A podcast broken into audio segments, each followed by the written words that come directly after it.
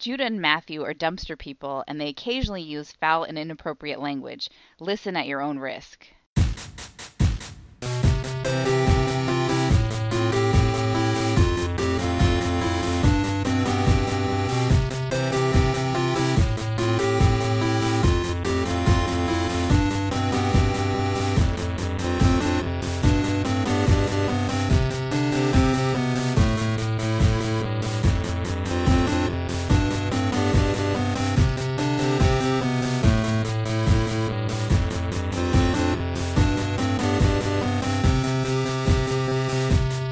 Welcome to Brother Date, Star Trek Edition, 50th episode edition. I'm Matthew Edition.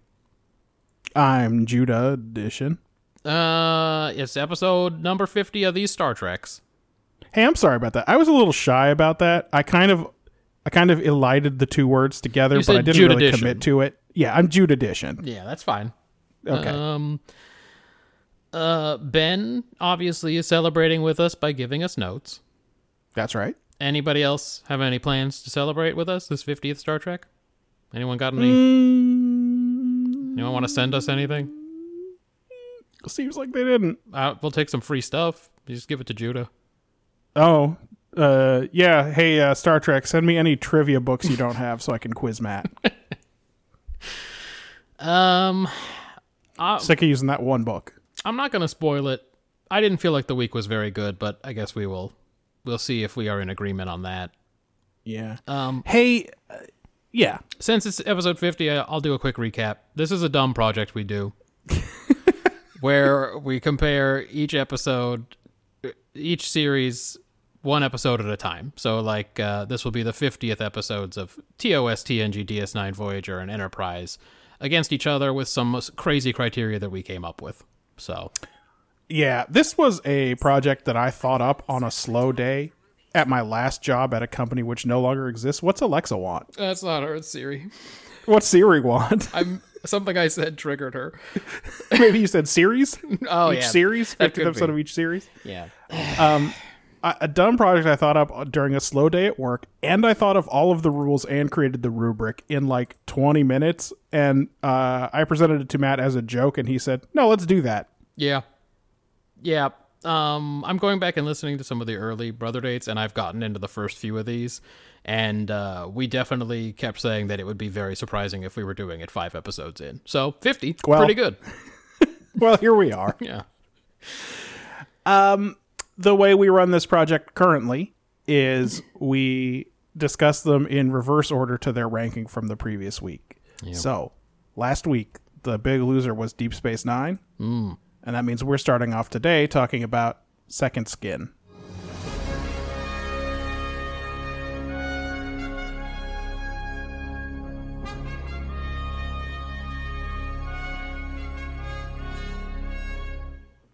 Uh, DS9, of course, was penalized by uh, that terrible Dax episode. It was real bad. Yeah, But that's, um, that's what landed it in last place. we're doing a Kira episode this week. It's a Kira episode. Uh, Kira's contacted by Alanis Graham, a Bajoran archivist. I can't believe you wrote down that woman's name. You know I did not. I'm oh, reading. you didn't. You're reading. I'm reading. Uh, who has discovered a computer record of Kira's time in a Cardassian prison camp. Uh, Kira is skeptical and for some reason crazy motivated to figure this out. yeah. I feel like if someone had like contacted me and they're like, "Hey, we're um, we're just doing a little study on this uh, camp, and we see you were uh, you were a prisoner there for a short time," I'd go, "No, I wasn't," and they'd go, "Huh, that's weird. We have you uh, listed there," and I'd go, "I don't know," and then that would be it. Yeah, well, must be another. Must be another Kira Nerys. I think she does actually say that. but she she gets real worried about it because the records appear authentic. So she um she talks to uh, a, a guy who was a prisoner there, according to the records, and he's like, "Hey, I remember you. I seen your face. Uh, I didn't think you lived, but you know, we definitely were both prisoners together." He calls her Kiri. That's kind of a nice touch. Yeah, exactly. He was like, uh, "What was your name? Uh, Kiri or something?" And it's like, all right. So now she's hella freaked out. She wants to go down to the planet and talk to this Alanis Graham and figure this shit out personally, but oh, she never arrives. Uh, Alanis contacts the station saying, "Hey, uh, no one's seen Kira since she left the spaceport. for uh for the prison camp. Yeah, she'd been followed around by some uh, sinister alien with like a big seam down her face. Yeah, one of the real obvious things they do, we're going right into the teaser, they show the alien up on the second level just being hella creepy. So it's not surprising to us that she didn't No. show up. No, they gave that one away. It's only surprising to Cisco and, as you said, Alanis Graham. Uh, let's see. Uh, Kira wakes up uh, in a dark room uh, and is warmly welcomed home by Entech, a Cardassian official. This, you definitely know I'm reading this. Yeah. I would have been like, so I don't know, some old boy. They only say his name like maybe once, so. When she looks in the mirror, she is shocked to see that she's been surgically altered to appear Cardassian. This is just like Face of the Enemy in TNG.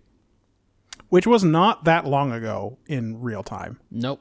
And that Like wa- that's, maybe the previous year? I think it's a season seven, isn't it? Yeah, and so this is this would be the equivalent of season 8 Yeah. Yeah. in terms of real time. in that one, Troy wakes up in a dark room, and then goes over. She's to been a transformed mirror. into something. Yeah. Let's not let's not spoil it. Oh, sorry. Uh, in tw- in twelve years, when we do that episode, everyone will get to know.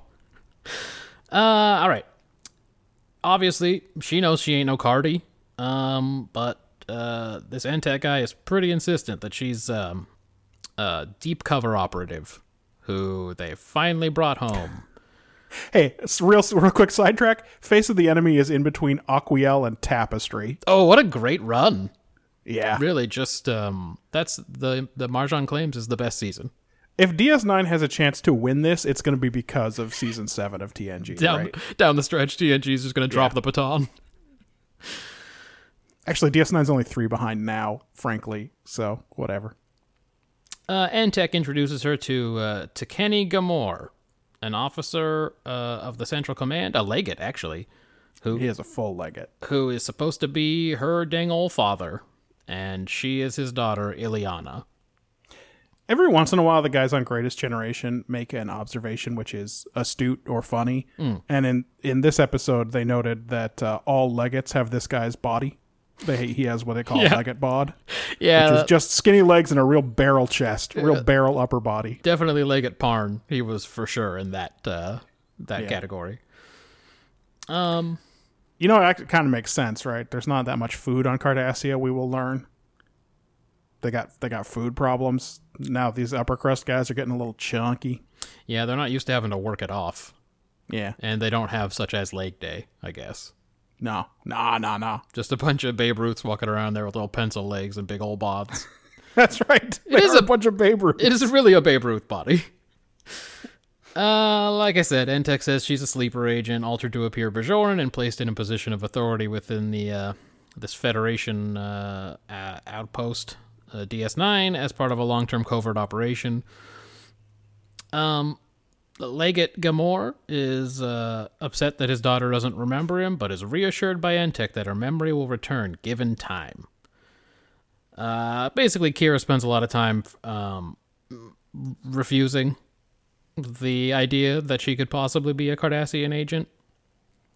But then they bring in uh, a body that is supposed to be her. It's got her face and everything, and they say, This is the Bajoran terrorist, Kira Nerys. This is her dead body. She uh, tells everyone the dead body's a fake, but she does begin to doubt her own memories. Um, when Gamora compares uh, uh, Kira to her supposedly Cardassian mother, Kira angrily replies that her mother starved to death in a Bajoran prison camp. I don't know why that feels. Someone whoever wrote this feels It's weird like that that that's sentence got in there. huh? important. Yep. Uh, after I several, didn't even write that down. after uh, attempting escape, um, she's interrogated by the Obsidian Order, though she provides them with false and misleading information. Uh, she does this thing where she uh, gets real sassy with them and tells them that uh, they don't they don't even let her into ops, and uh, she don't know. She thinks there's maybe like what does she say? T- Uh, 40,000 40,000 people on the station? Yeah, something like that. Yeah. Um. Eventually, her uh, fake Cardassian dad Gamor offers to help her escape, um, but uh, in doing that, he reveals himself to Entech because it turns out, whoops, the entire thing was supposed to be an operation targeted at this guy with the legate bod. Which Um, makes it which other episode? Mm, that makes it the defector. The defector. Makes it the defector as well. Uh, so they got both of the Romulan ones. And the- God damn it. You revealed which, sorry. which race was in face of the enemy. Sorry, sorry about that. Spoil- I was trying to keep some mystery about this thing. spoiler alert from 1994 or whatever. Sorry, everyone. Um, uh, Kira's the one who comes up with it. She's like, "Yeah, but that doesn't make no sense." Like, um, anyway, it was all, it was all an attempt to uh, reveal Gamora as a, one of the dissidents that we've heard about a few times before. Yeah, we saw them once before. Um, because these are going to intersect, let me go to the B plot, which is related to the A plot. It's uh, Odo and Cisco and others uh, trying to figure out what the hell happened. Um, eventually, Garrick uh, becomes involved. He's the one who f- figures out that she's being held by the uh, Obsidian Order. And then uh, Cisco uh, blackmails him or uh, uh, extorts him into joining the rescue operation. They uh, get on the Defiant and they fly out there and they use some sensor trickery to make it seem like they um they some kind of uh what are they Ku- Ku- Kuberian? What are they? Uh, I wrote it down somewhere for Covarin sure. freighter, something like that. And they even like got a hollow filter on the uh, communication on the on the comms, so that when they talk to the Cardassians, they appeared to look like aliens or whatever. But Garrett gets them through with some super secret codes, uh, and then they show up on the planet doing a commando operation back on Cardassia. And uh, right when Entech is about to arrest the dude with the Legate bod, Odo and Cisco and Garrick bust in and uh, bust out Kira and Legate Bod. Uh, and then on the way out, Garrick even kills Entek as he starts to draw a uh, a phaser. Uh, and then I guess they all go home and have a real nice time. Uh, yeah, I mean, the there's Cardassian a guy scene- comes with her and he's like, uh, "You're you're my real daughter now," and she's like, "And you're my number one dad." Oh yeah, he gives her a bracelet or a necklace. I don't remember. he's he's not staying on DS9 because they don't want to keep paying a guy, f- the guy who made up this character. so he's going off with the Mathenites, Yeah. and uh, he leaves K- Kira with a warning not to trust Garrick. Oh yeah, that's right. They're they're doing they're doing some WWF style selling of Garrick in this episode. They're selling him hard. Yeah, it's almost like this episode is about Garrick, even though it's it's totally not. Yeah. Uh, hey. Mm, given that it was those two TNG episodes, what is this episode about? So uh, it's tough. I will tell you that the writers claim that this episode is about uh, not, don't judge a book by its cover because everything is something else. Yeah, I read the Memory Alpha Right. and I saw all the stuff about what this guy w- wanted the episode to be about and who he wanted it to. It was supposed to be an O'Brien episode, and then someone said, "Hey, that don't make any sense." The episode turns on the moment when Kira realizes that Legate Gamor is a member of the underground, right? Yeah. and suddenly everything that's happened makes sense to her. Right. So here's what I have. If you don't understand how a lie would benefit someone, you can believe almost anything is true. Okay. So they've almost got her coming around to believing she lived a whole other life, and I think the main reason is it nothing makes sense. She can't figure out why they would be making it up. What is the point of this whole thing, right? Because they're asking her some information about the Federation that they surely already have. Sure. For for one thing, Garrick is on the station. Yeah, it is unclear who he is working with on Cardassia, but yes, he is there. but also, uh, if uh, if Vedic Burrell farts, Gul Dukat calls Cisco the next minute, like one minute later, to talk about it. It's true. Yeah, So- Ducat especially seems plugged in. Nothing about the plan, nothing about the the thing makes any sense. Like, there's no other motivation presented for the lie, Yeah. and so she almost believes it. But the moment she realizes what's what's going on, then then. Uh, I think the scales fall from her eyes, right? Although they do have a dumb scene at the end where she's like, Not Bashir confirmed it 100% Bajoran. like we were all going to go, what if, dog? What if she's really a Cardassian? And I think that might be an artifact from a previous draft or something, because they did talk about how that guy initially wanted to leave it up in the air or Right. something about how uh, Kira may or may not be the real Kira, but maybe it doesn't matter because now she's the real Kira or whatever. So yeah, so I mean that's what I gave it. If you don't understand a lie, w- why someone would be lying to you, you you believe almost anything. Boy, okay. But uh, so then about that take, it's not like a real strong Star Trek take, but I also couldn't immediately think of a non science fiction way to tell this same story. Uh, it would Like have you, to. you want it to be a real unbelievable lie. It would have to be some kind of, uh, like you'd have to use the same situation, but without aliens. Maybe some kind of it'd have to be counterintelligence, you were, deep you were cover. a brainwashed Russian spy or something Yes. like that, right? Which is pr- even less credible than this science fiction story, frankly. yep. so I gave it some points for that. I gave it five points total for the take. Okay.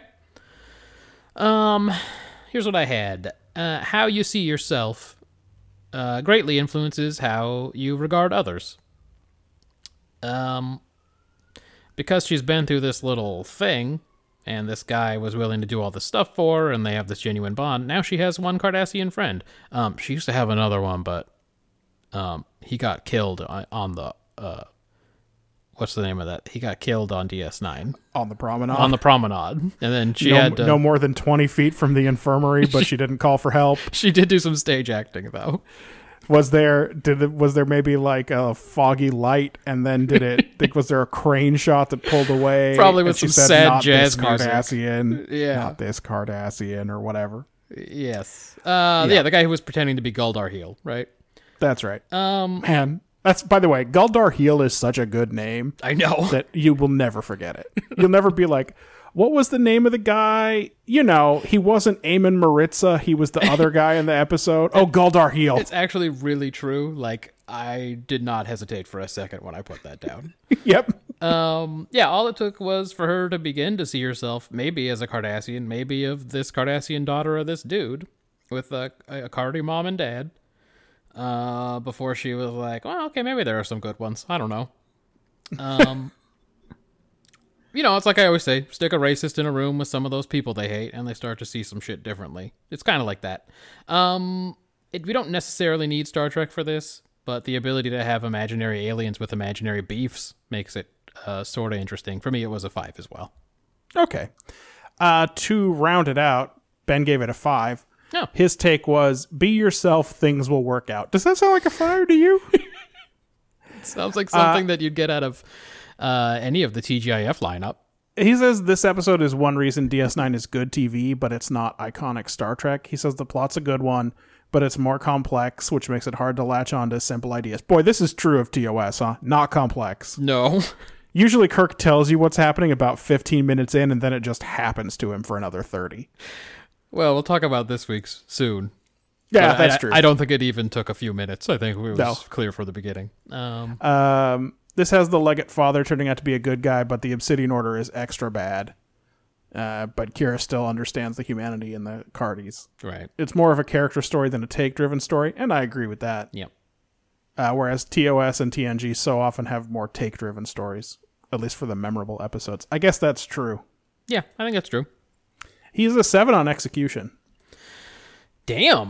He says the, uh, you know, he just he just says it's a good scheme to unmask their own dissidents, and then he talks about the time when Picard saw four lights. so uh, that seems like uh, like a continuity point for world building. We'll talk about his world building score in a minute. What did you give it for execution? I wasn't as high on it as Ben. Um, I gave it a four, and I'll tell you why. I didn't buy N- Nana Visitor's performance for the whole episode. Again, that weird ambush book that I listened to. Uh, it's rough that you know that it's Nana. The guy always said Nana. He may just have been wrong. No, I no, mean- he's right. Okay, because he would always say "Gull Duke it." So I don't Yeah. know about his pronunciation. He's the one who said Maybe there's a T-pole. difference between actors and character names, where it's real easy to look up what an, how an actor's name is pronounced, and someone cares. He is the famously the reason I call her T-pole. Oh, that is true. Sub Commander T Pole. Um, I didn't buy her performance during this episode. It's a shame because I think a better performance would have really mattered in this one, given that it was a character driven episode. Mm-hmm. Could have been something that uh, tugged at the heartstrings. What with this sad old fat legate who hates the Obsidian Order and loves his daughter. And the guest actor was actually pretty good. Um, Uh, the Legate or Entech? the legate, not Entech. Yeah. Uh, he doesn't get her back, but he gets a new Bajoran friend, and maybe they can begin to heal each other's wounds and fill uh, those voids of missing parents and children. Like, it could have been really nice, but something about it, I felt like. And he she- believes his daughter's still out there, et cetera, et cetera. yeah, I feel like she was s- doing a lot of stage acting again, which is my main problem with her. I think she's a better actor than most of the people on DS9, but she sometimes. She goes big, She goes but she's big. not big full time, so it's not like when Shatner goes big and you're like, this is what I like about Shatner. It's like, ah, he's giving us a real uh, vintage Shat performance today. right. Because most of the time she's reserved, but when she goes big, you're like, oh, Yeah, it's she- happening. she could she could bring it back a bit. Um, Garrick is always fun, though they didn't quite give him enough to do here. He shouts out some secret codes and ices a guy. I like the real psychological stuff from him. I like when Yes. he is toying with Bashir or somebody. I don't need action Garrick. But my big complaint about this episode is why Kira? Like, these Cardassians go through a lot of trouble for this shit. Why not some random Bajoran that they could have disappeared easier? Like, I know they still have Bajoran prisoners or whatever. It is true. Any Bajoran would do. Yeah, it's this strange to scheme. lure her from DS9 to Bajor, kidnap her, take her back to Cardassia just to expose this old man she's never met. It's It, is it possible that it's just because her face is kind of shaped like the real Ileana Gamore's? I wonder. Like they just did a straight up face match and they only have the faces for like big Bajoran dissidents and they're like, ah, she's close enough. Uh, Maybe it just seems like, given the fact that she is uh, working closely with the Federation, it seems like she must be a harder target. But I mean, they got her pretty easy, so maybe not. Um, yeah, for me it was a four. Just uh, the acting didn't quite get there for me. It wasn't really my kind of Garrick, and uh, Wait, I have, I have two more thoughts about your plot hole and I want to see if it changes how you feel about this. okay, Number one, they need to be able to uh, follow her around. Like it's easy for an alien to trace someone around Deep Space Nine because it's full of aliens. as opposed to on Bejor or something. But old Simi couldn't really chase her around on Bejor, probably. Also, it had to be someone who could like pack up and go somewhere where they could be easily. I guess you could just kidnap someone. Well, the that's what I'm Cardassians saying. wouldn't need to go through any of this, except that it's it's kind of laying the idea, the groundwork that there's something wrong with her identity. The first thing. Yeah. I, okay. So I think the only reason to pick Kira, you're you're right that I hadn't thought about how it's easier to track her because it's on DS9 and not on Bejor or something like that. But the reason I think they got her is because then they can claim that she's a deep cover operative working with the Federation. Like it helps their story that she is uh, somewhat important in a Yeah, that's military true, or too. operational standpoint, but Yeah, I guess it couldn't be like, yeah, we've had you deep cover um, in prison. potato farming. yeah, or like one of the fucking hundreds of prisoners we still have because we keep lying Right. about how many we have. So that's the only reason I could think. But even still, I was like, just get someone a little bit lower down, someone that is not. Just get don't know. O'Brien's compromised Bajoran friend, right? Yeah, Or like exactly. whatever her equivalent is on the station. But anyway, whatever. I just, I wasn't, I didn't, I wasn't in. I wasn't all the way in. Well, I only gave it four, also. Oh, okay. Um, so in universe, within the universe of Deep Space Nine, there's no reason that what they're saying is true of Kira couldn't be true. We just saw them do this with O'Brien's old buddy from the Rutledge. Yeah. Like he was just a straight Cardi infiltrator with good plastic surgery and everything. Also, O'Brien himself was a c- clone for a whole episode. Yeah, that was kind of rough. So like, there's nothing in Deep Space Nine that says this couldn't be true. Uh, even the fact that, that, for instance, they altered Kira's face to look exactly like a Cardassian sure suggests they could do the reverse, right? oh, so yeah. And there's again, there's nothing- a, on on Voyager there is a fresca, so that's right. But the problem is, it wouldn't be playing fair for the show to say Kira has been a Cardassian this whole time. Here Yeah. we are in season three, and it turns out she was a Cardassian this whole time. And so you know it's just not true. Like this, the show, this wouldn't be the first time the show had pulled some shit. This isn't uh, Battlestar Galactica, I was gonna say where old Doctor What's his name is having weird visions right from the beginning, right? I would have. Uh, I almost said that would have been a Battlestar Galactica kind of thing to do. Right, but it's not a Deep Space Nine thing to do. Yeah. So that hurts the stakes of the storytelling because at no point do I believe that Kira is really Ileana Gamor. Yes. So the stakes then become will Kira come around to believe she's Ileana Gamor, right? Yeah. Yeah. So again, that lowers it somewhat. Other big problem with this episode is uh, Garrick's motivations are unclear even by his standards. Yeah. Like, what is his horse in this race? Yeah. Why does he? He didn't seem he didn't seem to like the resistance people before. That's true. Why does he go to Bashir or whoever he goes to Right. and tell them that he knows what happened to Kira? He tries to play it coy with Bashir for like a one minute, but as soon as Bashir's like, "Dog, I am tired and I can't, I can't with this right now," he's like, "Oh, "Okay, but okay, but it turns out they've got Kira. The Cardassians have Kira." Yeah. And like he claims that he's being extorted into going along on this mission, but like, is that true? Did he want to go on this mission? Yeah. Hard to say. Like how much of this again, nothing about Garrick it makes sense in this one. Having said that, and I know that that's a couple of big plot point problems for me. Uh, I didn't hate this episode, so I still give it four points. um. What about uh, world building? Uh, world building, uh, I gave it a two, and here's why. Okay. the main things we pick up about the, the universe here is more conflict between the Obsidian Order and Cardassian Central Command, Right. and I guess a little bit about the Resistance. So there's like continuity, but I don't think anything gets advanced. Like I don't, I don't think we picked up anything new about how Cardassia operates in this story, and I don't think we picked up anything about the rest of the universe that this takes place in. Hmm. Okay. Like there is a Bajoran prison camp. Right. we knew that.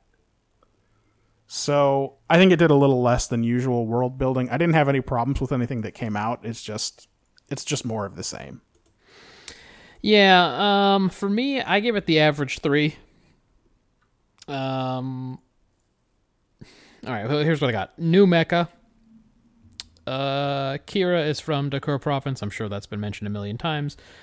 I think it has, but as with this time, it's never been important. The Claystrons have developed a new burn treatment Bashir went to go see. Uh, let's see. Cardassian long term operatives. Did this episode air before Fresca was revealed to be a Cardi spy, or did this one copy that one? And then I looked it up. This one aired o- in October of 94, and the Fresca one is May of 95. So this one came first in the chronology. Yeah, we're pretty early in season three, which is season one of Voyager. I'm not even sure if Fresca was really a character at this point. Yeah. Um, and this question of uh, whether a transporter or a phaser was what got Kira, does this come back in Gambit? Or did this already happen in Gambit? Yeah.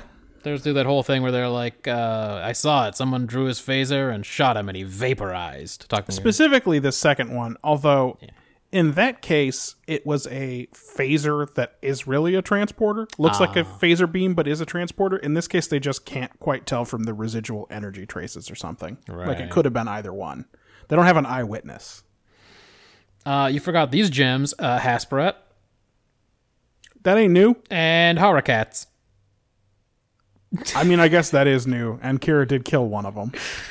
Uh, they pose as a Kuberian freighter, uh, communications hollow filter. Uh, and again, this Obsidian Order plot to reveal Mr. Leggett here. Um, so for me, I, I thought there was enough continuity, and then uh, some of the uh, some of the other stuff. For me, it was the average three. Well, Ben gave it as many as six. Um, maybe Ben's average for world building is not three. There's no reason it should be ours. It's just where we kept settling. Yeah, three is uh, well. Again, I I think it's an emphasis on the fact uh, what these stories are trying to do. Yeah. They're not interested in building a deep, rich universe. yes. usually when you get something it's uh they add the name of an extra dictator after adolf hitler and then you're Mm-hmm. like ah got it Yeah. got it L- lee kwang soo was a dictator I, I'm, I'm on i'm on top of it now Yeah.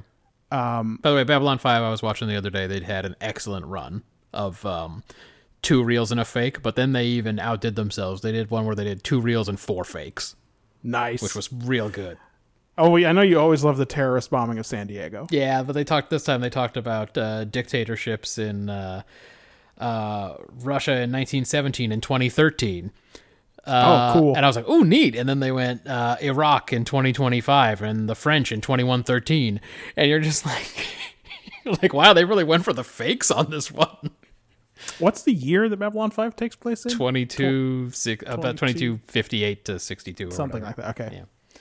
Anyway, So roughly Star Trek times, roughly TOS times. yes, yeah, Like maybe the cage, not uh, not any of the current episodes. uh, yeah, tan, tan uniform, shouty Spock era. Tan uniform, yelling Spock. Yeah. Um, uh, what are we on? Uh, do, do we complete Ben's? Uh, he gave it a six for world building. Okay. He just talked about uh, uh, the Obsidian Order running things on uh, Cardassia Prime and there being dissidents and more of the Cardassian espionage techniques. So he said the same things I did, but he gave it more points. And he gave it a six for characterization also. yeah, he liked this episode. Yeah, he says uh, you, you don't get much more than a hint that Kira might believe this stuff, even though they're going to pretty extreme lengths. He thought the father was pretty convincing and it would have been hard to fake it, so he kind of expected it to be that the father wasn't in on it. Yeah, and then he liked uh, Garrick's mystique when uh, when Leggett uh, Gamor tells him not to trust Garrick. yeah. Even though he just helped him out and iced that other guy, still don't trust him. Um, What did you give it for characterization? for me, it was a five. Um, okay, I'll just go through it. Uh, Uncle Quark. Nah, that's gross. Don't call him Uncle Quark. then he's not in the rest of the episode, which is fine. Uh, Kira, kind of a luddite about the holodeck. Makes um, makes some casual threats against the bartender, but that seems acceptable again, I don't think I would be so worried about being listed falsely in a Cardassian prison. Like if I knew I wasn't there, I'd be like, "Fucking technology again," and then I Oh, they screwed me. And then I- Someone stole my dang identity. and then I'd go about my business. I wouldn't assume there was a plot against me or that my memory had been erased or something. But You would she- never get to this state where you would call someone else who had been there. Yeah, she calls that prisoner, and then she's like super convinced. But I never would have called that prisoner. I just sort of like, "Ah, that's weird. I don't know. Your guess is as good as mine, Al- Alanis, whatever your name is. Um, yeah, but she immediately has a freak out about it, and actually, she seems kind of unconfident from the beginning. And this was one of the problems I had. Her protestations even sound really weak and kind of staged. And again, I wasn't sure if that was Nana Visitor's fault or what was happening. Like, is she worried about her memory these days? Because getting old is hell. She does do one of those things where instead of just saying, um, I don't believe any of this, she says, You'll never get me to believe this. Yeah. She's one of those two strong protestations. Yep. Even if there's a fire, she'll never believe it. like the guy like the diddler in the diddling trial that I was at who instead of instead of kind of instead of just saying no I didn't do that he kept saying I would never do that. Yeah. Do you know what I mean? I would never touch an innocent child. Kira might be a diddler, I guess is Yep. if you put all that together. She definitely could maybe be.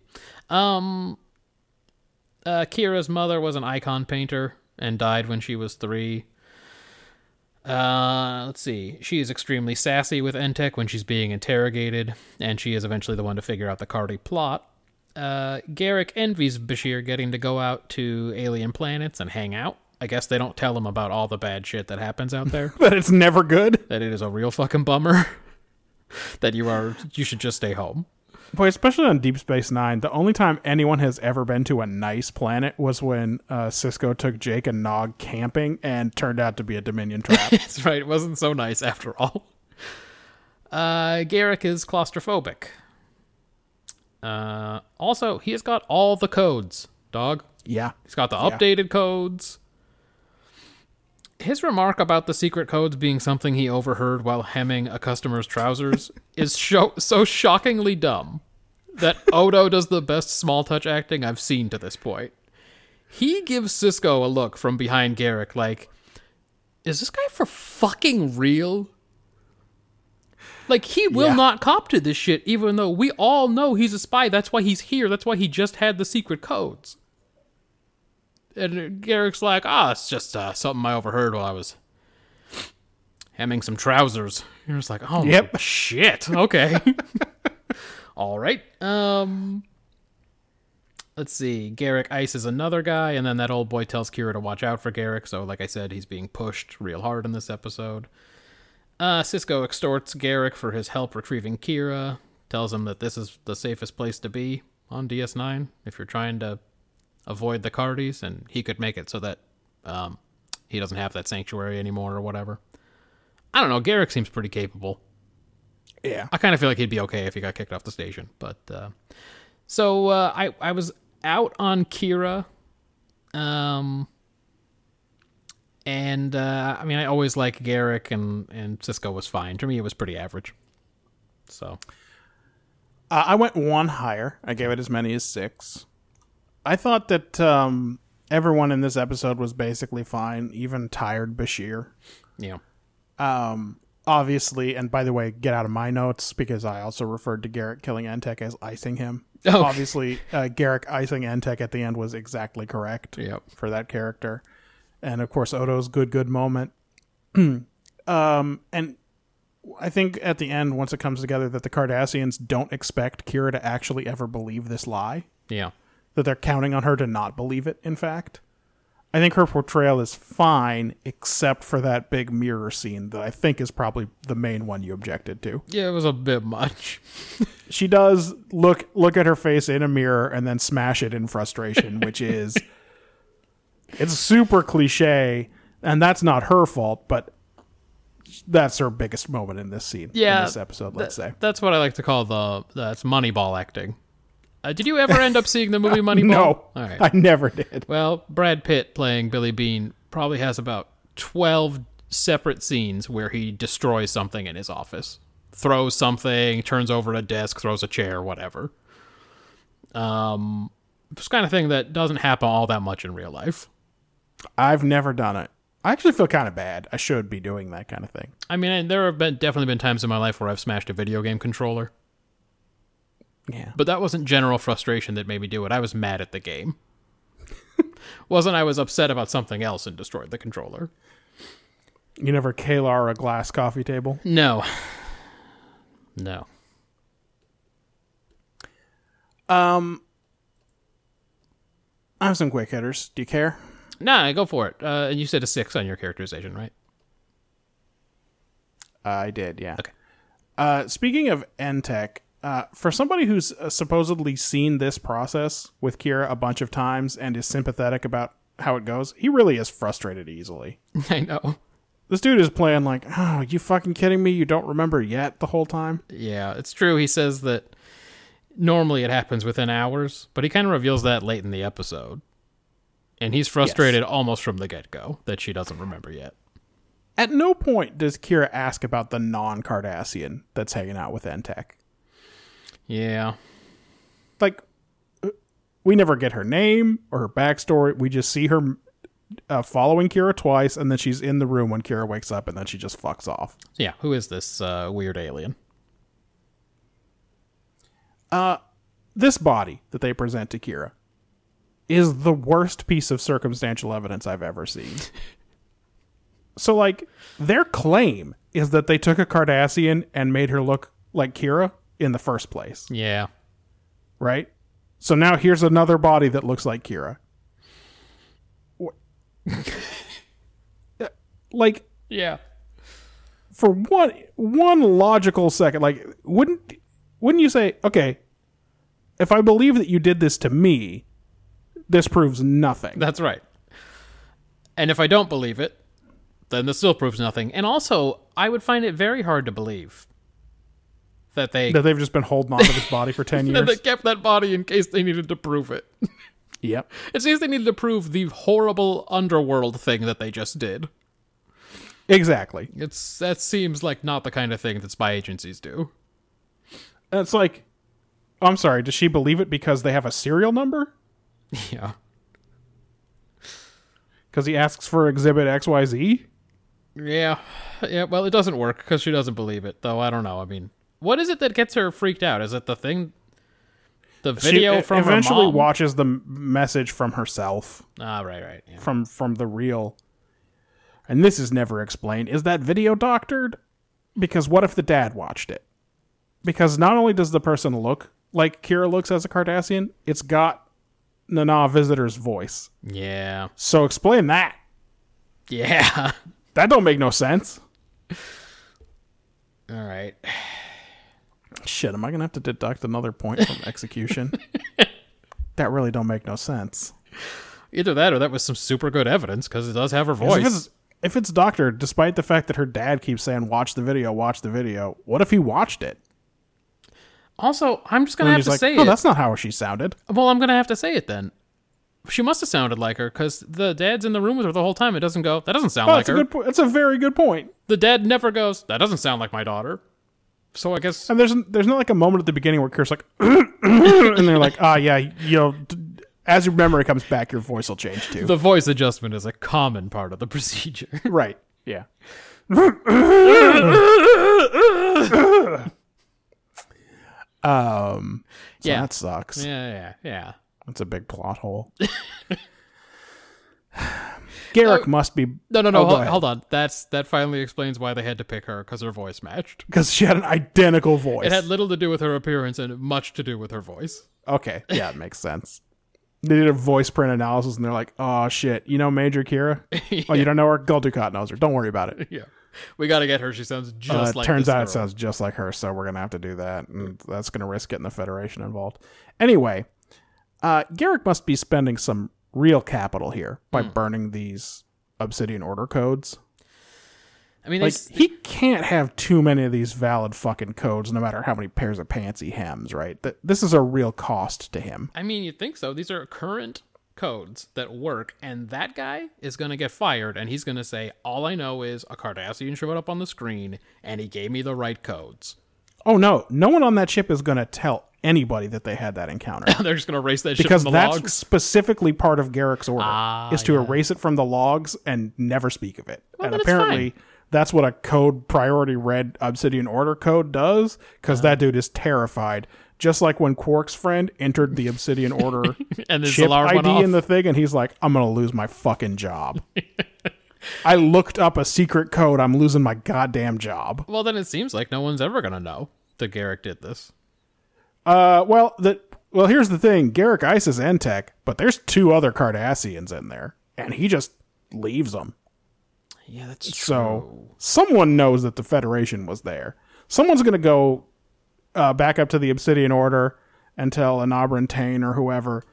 Uh, yeah, Cisco busted in and he fucking threw this duffel bag down on the ground, and we were all like, "That duffel bag looks empty." Anyway, it's Odo. His own back then- became an octopus. It was real rough.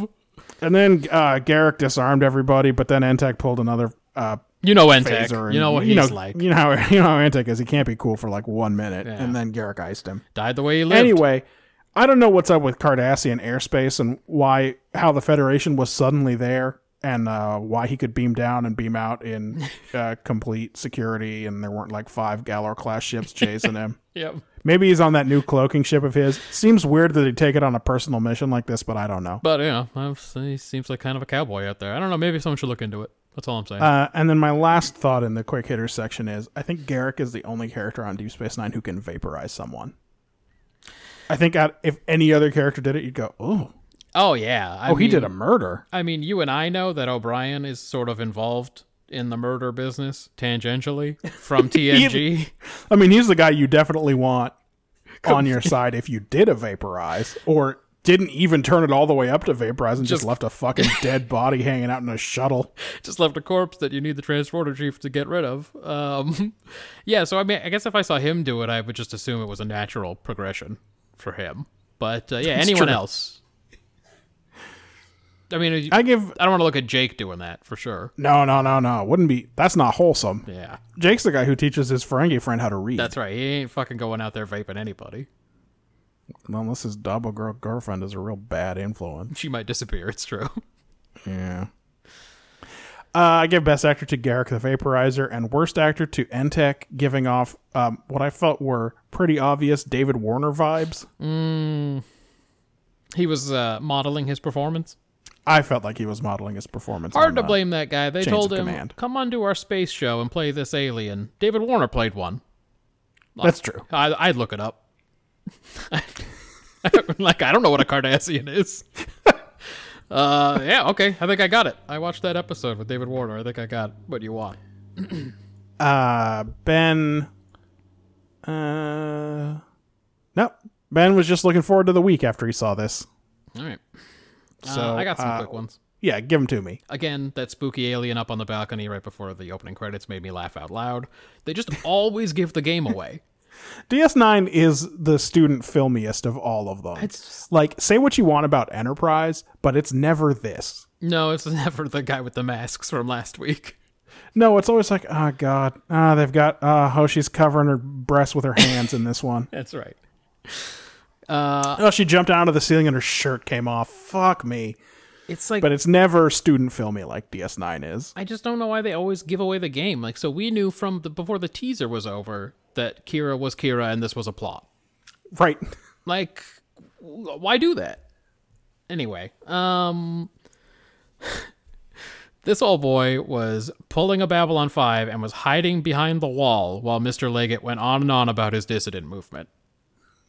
Nobody peeked around the corner once to see if they were alone as they start talking about how ah it's fine we're in the we're dissidents and we'll you know we'll get rid we'll get we'll get you safe and it's not a big deal and then she goes over she's like wait a minute that doesn't make any sense and they go through the This whole is my thing. dissident friend. I've used him 27 times to smuggle people off world. And it's like Entek's literally just right outside the door. Yep. Ugh, that's bad staging.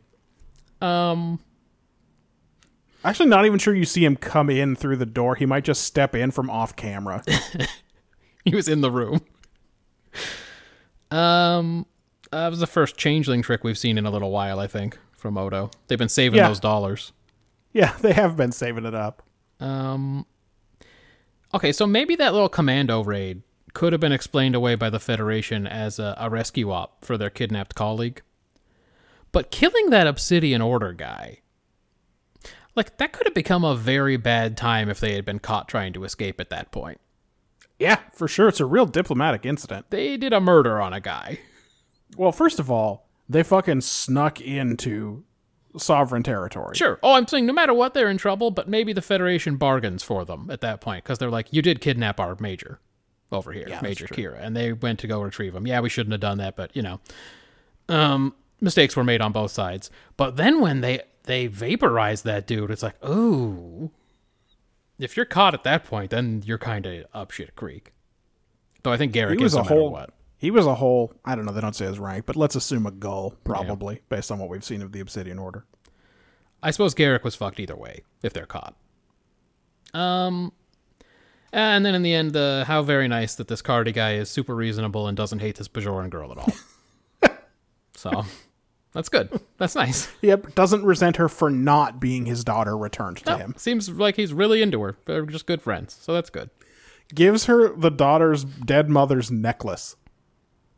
Yeah, it's actually kind of weird. I don't Yeah, think he that's really a- thinks his daughter's out there. Yeah, maybe he doesn't. He says he does, but you're right. Maybe he knows. I don't think he does. Uh, that's all I had for quick haters. I don't know how you wanted to do it. Do you want to do the updated actor rankings after each episode? Or yeah, do let's you wanna- let's uh let's do that. So this is uh week fifty. So we're taking another look at the actors. Yeah. Uh, for DS9, uh, we went ahead and did these rankings off the air.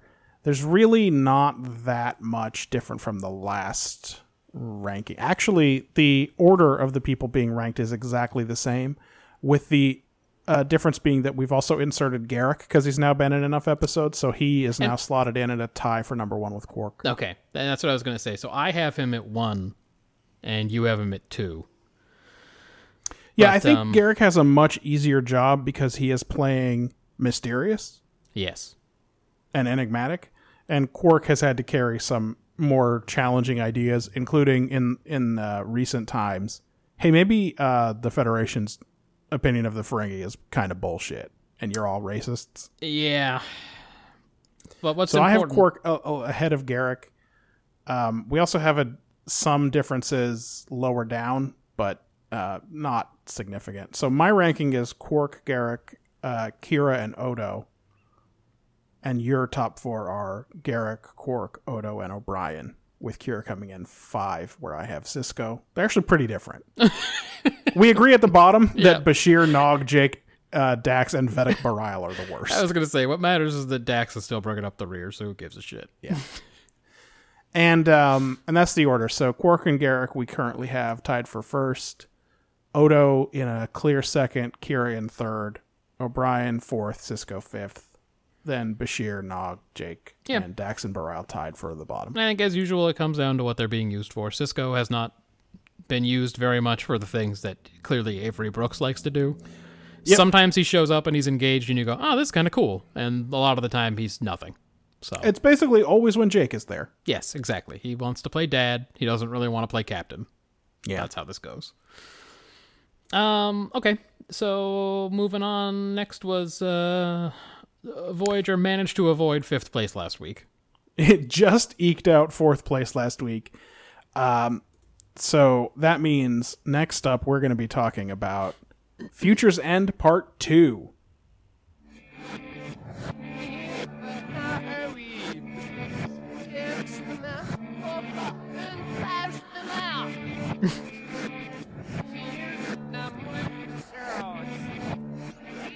Uh, I'm not gonna lie, I didn't hate Cashmere backwards. that was kind of interesting. It's like the one trick they don't use Yeah. is backmasking. That was not that was not bad. I kind of liked that. Um. That's the part that says I am a traveler of both time and space. Ah. Now You see what I did there? I do. I. well, You don't have to be that. Uh, you don't have to put that much work into that part.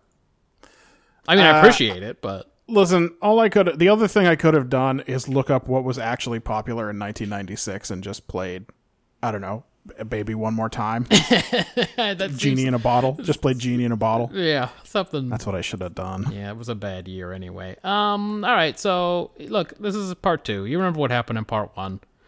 They uh they accidentally went back to 1996 because of some time hijinks. Yep. Uh, it ends with uh, Microsoft, the company Microsoft, um, uh, stealing the Doctor and uh, a lot of information from Voyager, and Voyager um, having some crewmen still on the ground in the form of uh, Dave Coulier, Tom Paris, Tupac Tuvok, um, doing some shit with uh, Sarah Silverman. So.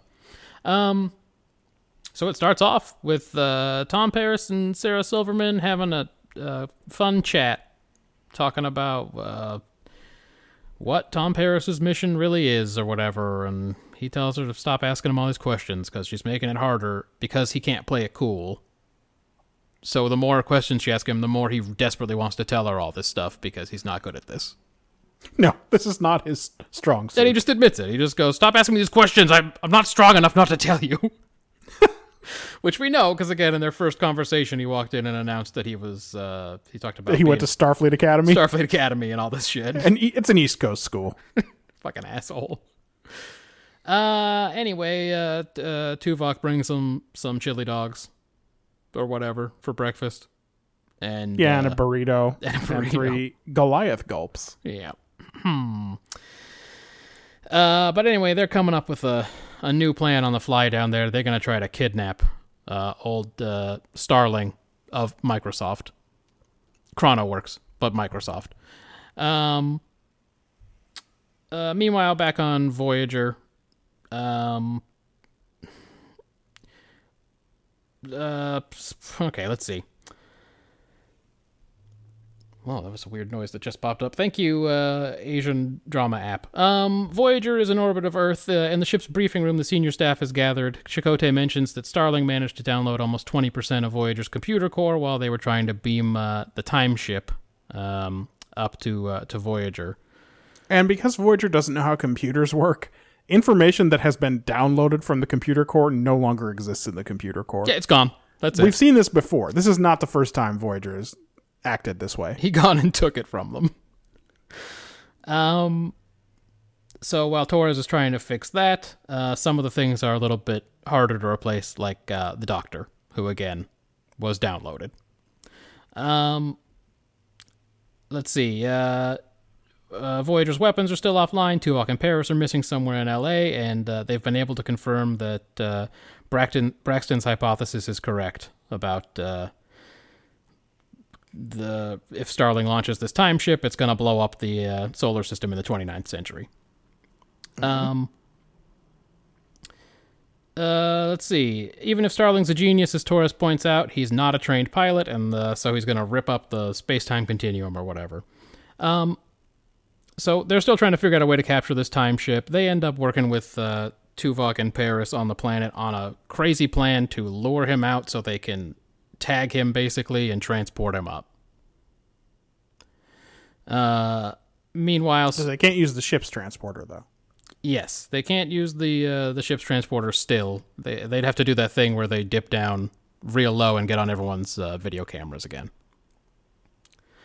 Um, but anyway, meanwhile, Starling's playing with the doctor. He's uh, showing him that he can torture him and stuff because he's within five seconds already way better at engineering than anyone from Voyager or anyone from Starfleet. Because, you know, Yeah, he did program this hologram he, he, that he's never seen before to feel pain. Yep, and li- with like three keystrokes. Um, uh, but he also has uh, some technology from the 29th century for the Doctor. It's kind of a hard light hologram from uh, Red Dwarf. Yep, not the first time. Yep, it allows him to uh, uh, go out and about with people and uh, uh, have uh, fist fights in moving cars and stuff like that. Um, so uh, anyway, the plan is to have what's her name, uh, Rain, call Starling and tell him that she's in trouble and that he has to come personally to uh, uh, pick her up so that they can figure out what to do next. Um, he goes down there with the doctor, uh, obviously aware that this is some kind of trap, and he lures her into his car instead. Um, let's see. Uh, maybe you can help me out with this one. So they still beam him up. So Chakotay and Torres have to go down in a shuttle.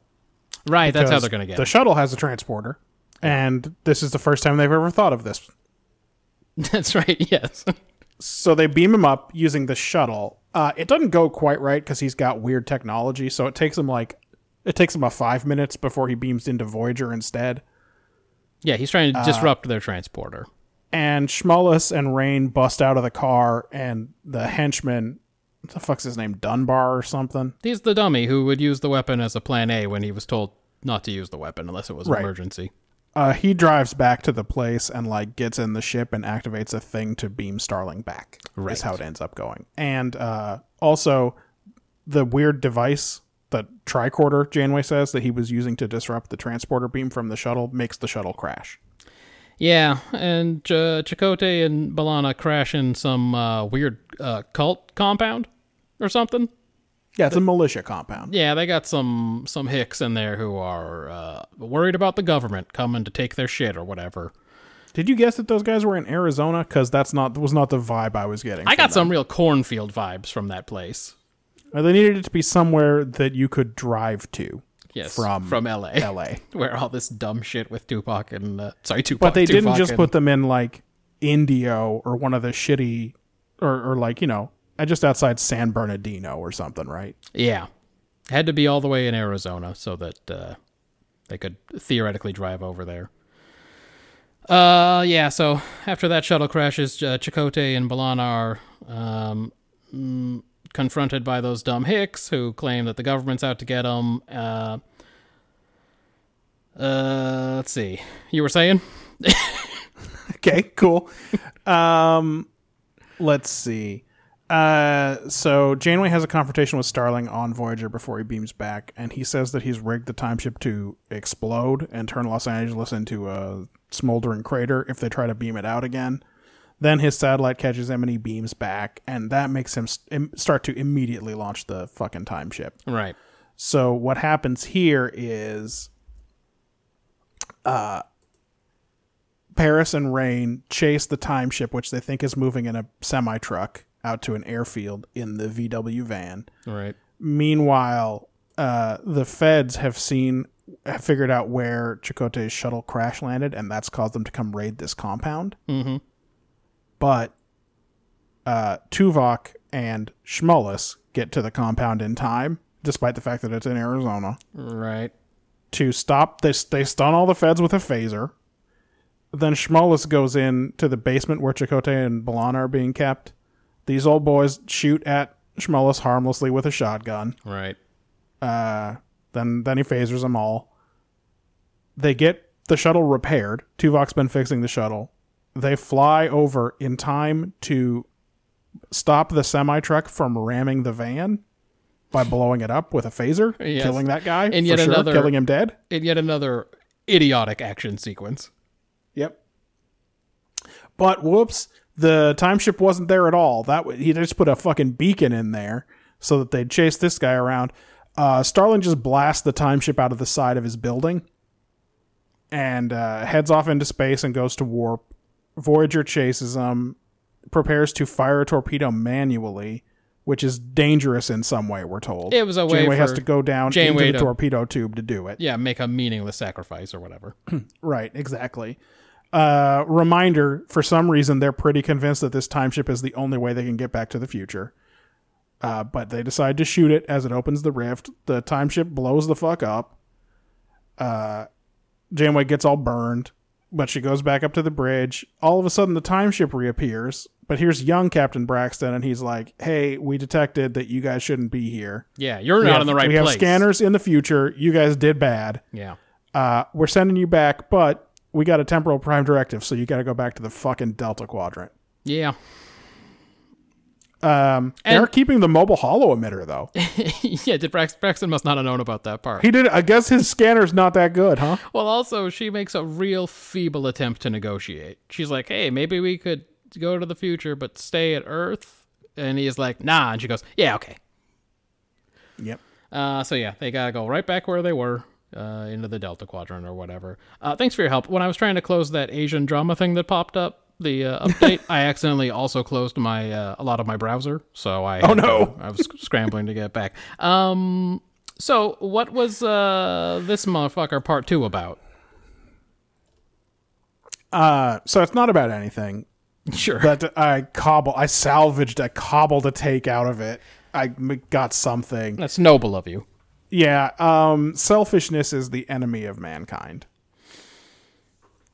Janeway asserts to Starling, and I guess that means it's true, even though I don't think it can be, that no one in her century would risk the future to gain a personal advantage. Obviously not true. There's nothing but bad guys.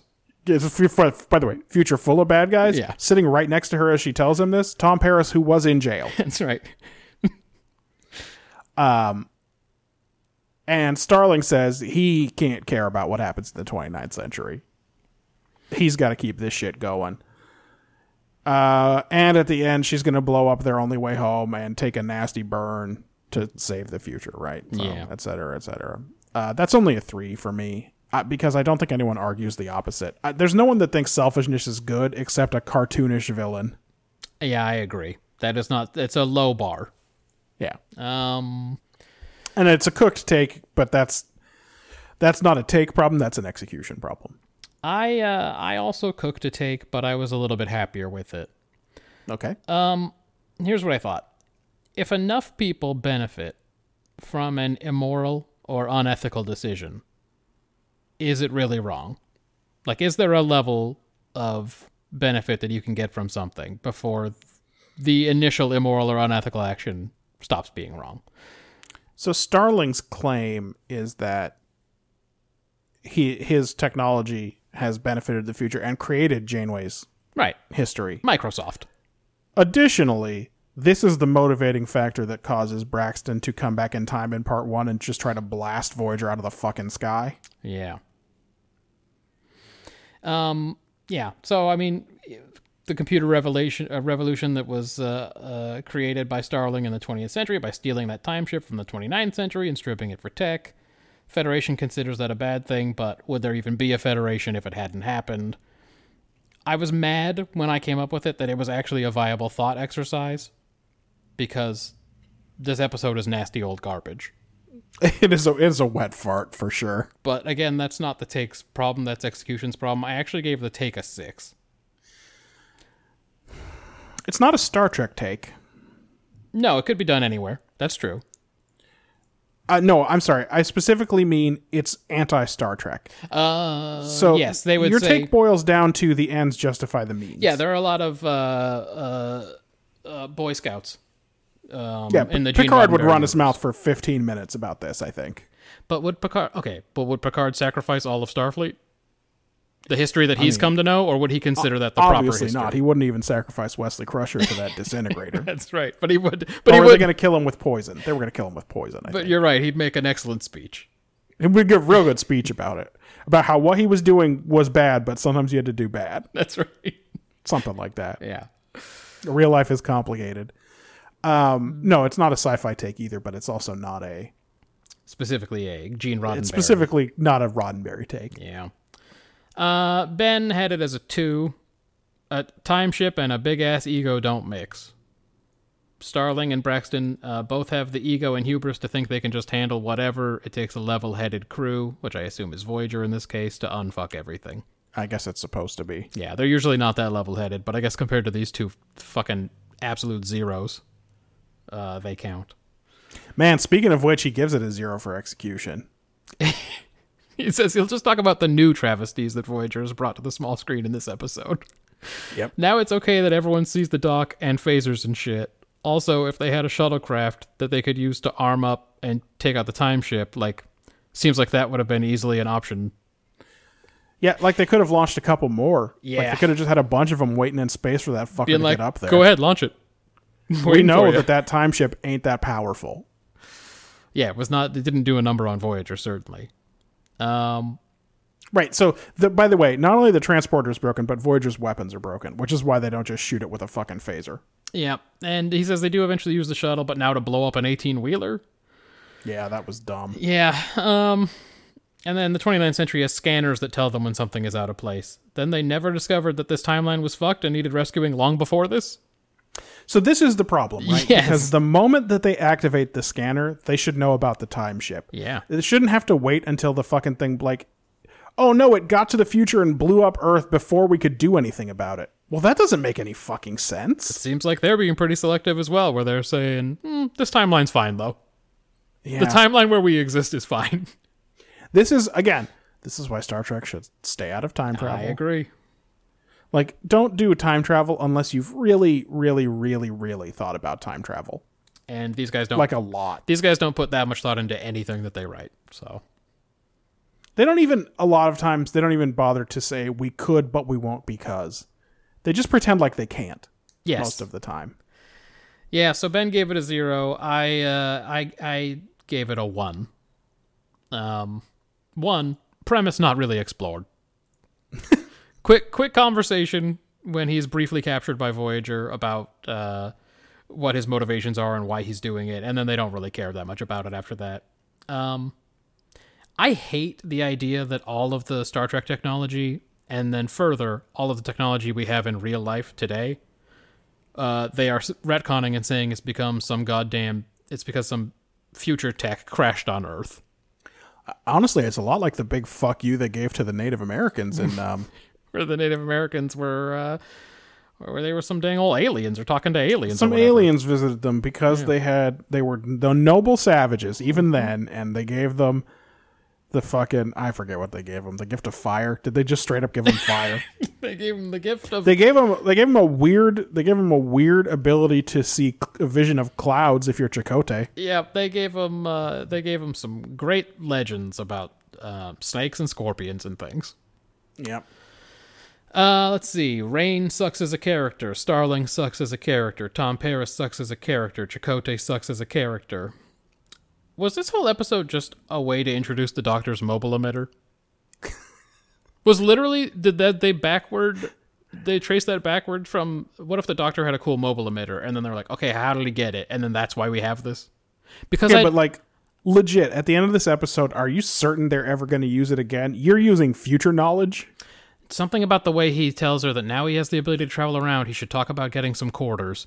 And I went, oh, they are going to send him on fucking adventures, aren't they? Yeah. Uh, at the time, I think Ah. he hoped that he would get to keep his emitter, like the actor, and go on adventures. but it wasn't clear that it was going to happen. Yeah, I guess I would assume it would because I would hate that, and so I would assume they would do it. Yes. I would assume that it was like a, when you know data's going to get a lot of dumb shit to do, and Yep. you're going to hate it. Oh, you're like, oh, they introduced a restriction that makes a character marginally interesting. Oh, okay, never mind. Forget the restriction. It's like uh, spoiler alert: what will happen with Bashir and the way he was genetically enhanced. And oh then, God, why do you keep doing those? and then that will become everything after that. And you're just like, ah, son of a bitch. Um. Anyway, I was gonna say, if that was the case, that this was all just a story to introduce the mobile emitter, I'd almost feel better about the episode. because if this was meant to be like a real thing on its own, they they really missed by a lot. no, dog. You know that this episode was. What if we did Star Trek Four, but ten years later, Yeah, it's that's unfortunately the truth. and without any of the charm? Finally, the action sequences in this episode were beyond pathetic. Okay, uh, let me ask you a question. Uh, this is usually the part where we propose uh, fixes. How, would you have liked this episode better if it had been full of the music from Star Trek Four? If it was just like all the time. The music is awesome, and um, well, look, there's lots of things about Star Trek Four. Sorry. There's lots of things about Star Trek Four that this episode does not have. Yeah, they don't go. No one orders a Miller Lite at a pizza place. Uh, isn't it a Michelob? Fuck, you're right. It is a Michelob. Isn't that advertising? I think Michelob advertising's all over that movie. Um, no, they don't have. For one thing, they don't have humor. There's none of the. He did too much LDS in the '60s. Uh, do you like Italian? no, they they try. Like she tells uh, she tells Paris that he says things slightly wrong. But, Yeah, but it's like, not f- we don't see it. Yeah, and it's it's not- not, funny when he says groovy in the '90s. it's not funny when she says that Tuvok is a freakosaurus. Oh my god. I almost fucking puked. oh god. And then when Someone wrote that down. like it was 1996, they could just like know what people in 1996 said.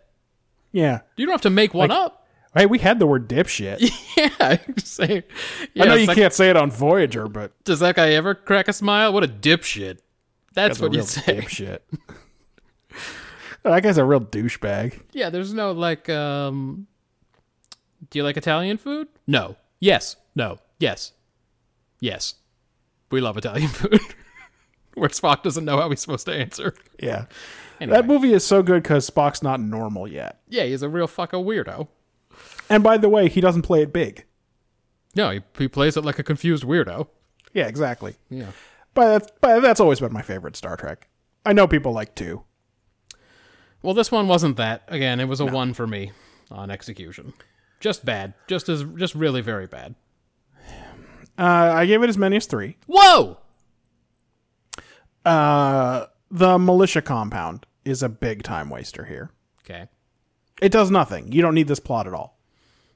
you could just have Chico- Chakotay and Torres launch in the shuttle ten minutes later, or like, there's nothing. He could just the ship could be ready to take off as soon as he gets there. After the guy beams him back, maybe the ship's already prepped for launch. Like, you don't need the militia compound at all. Yeah.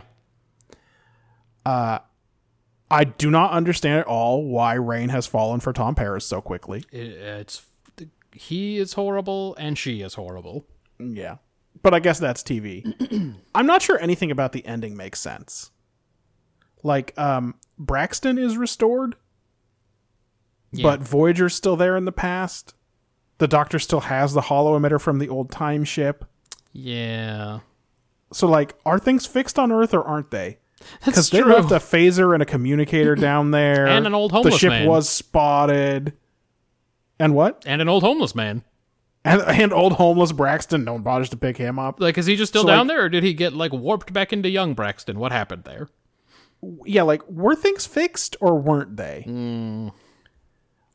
And again, a big problem with this series of episodes is the idea that Voyager has no way to get home except to get their hands on that time ship is ludicrous. Yeah.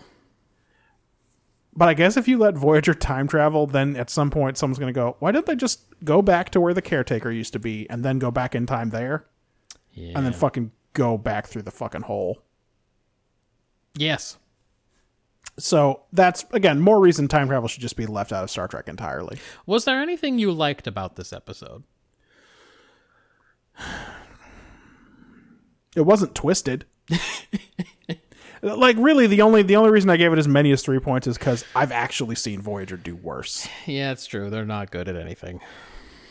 Like, uh, not every because the characters spend less time trying to pretend like they belong in the past. They're it's less terrible than in the first part. That's true. Like, p- uh, Rain is on to Paris, so he stops pretending. Tuvok doesn't have to pretend at all in this episode. Yeah.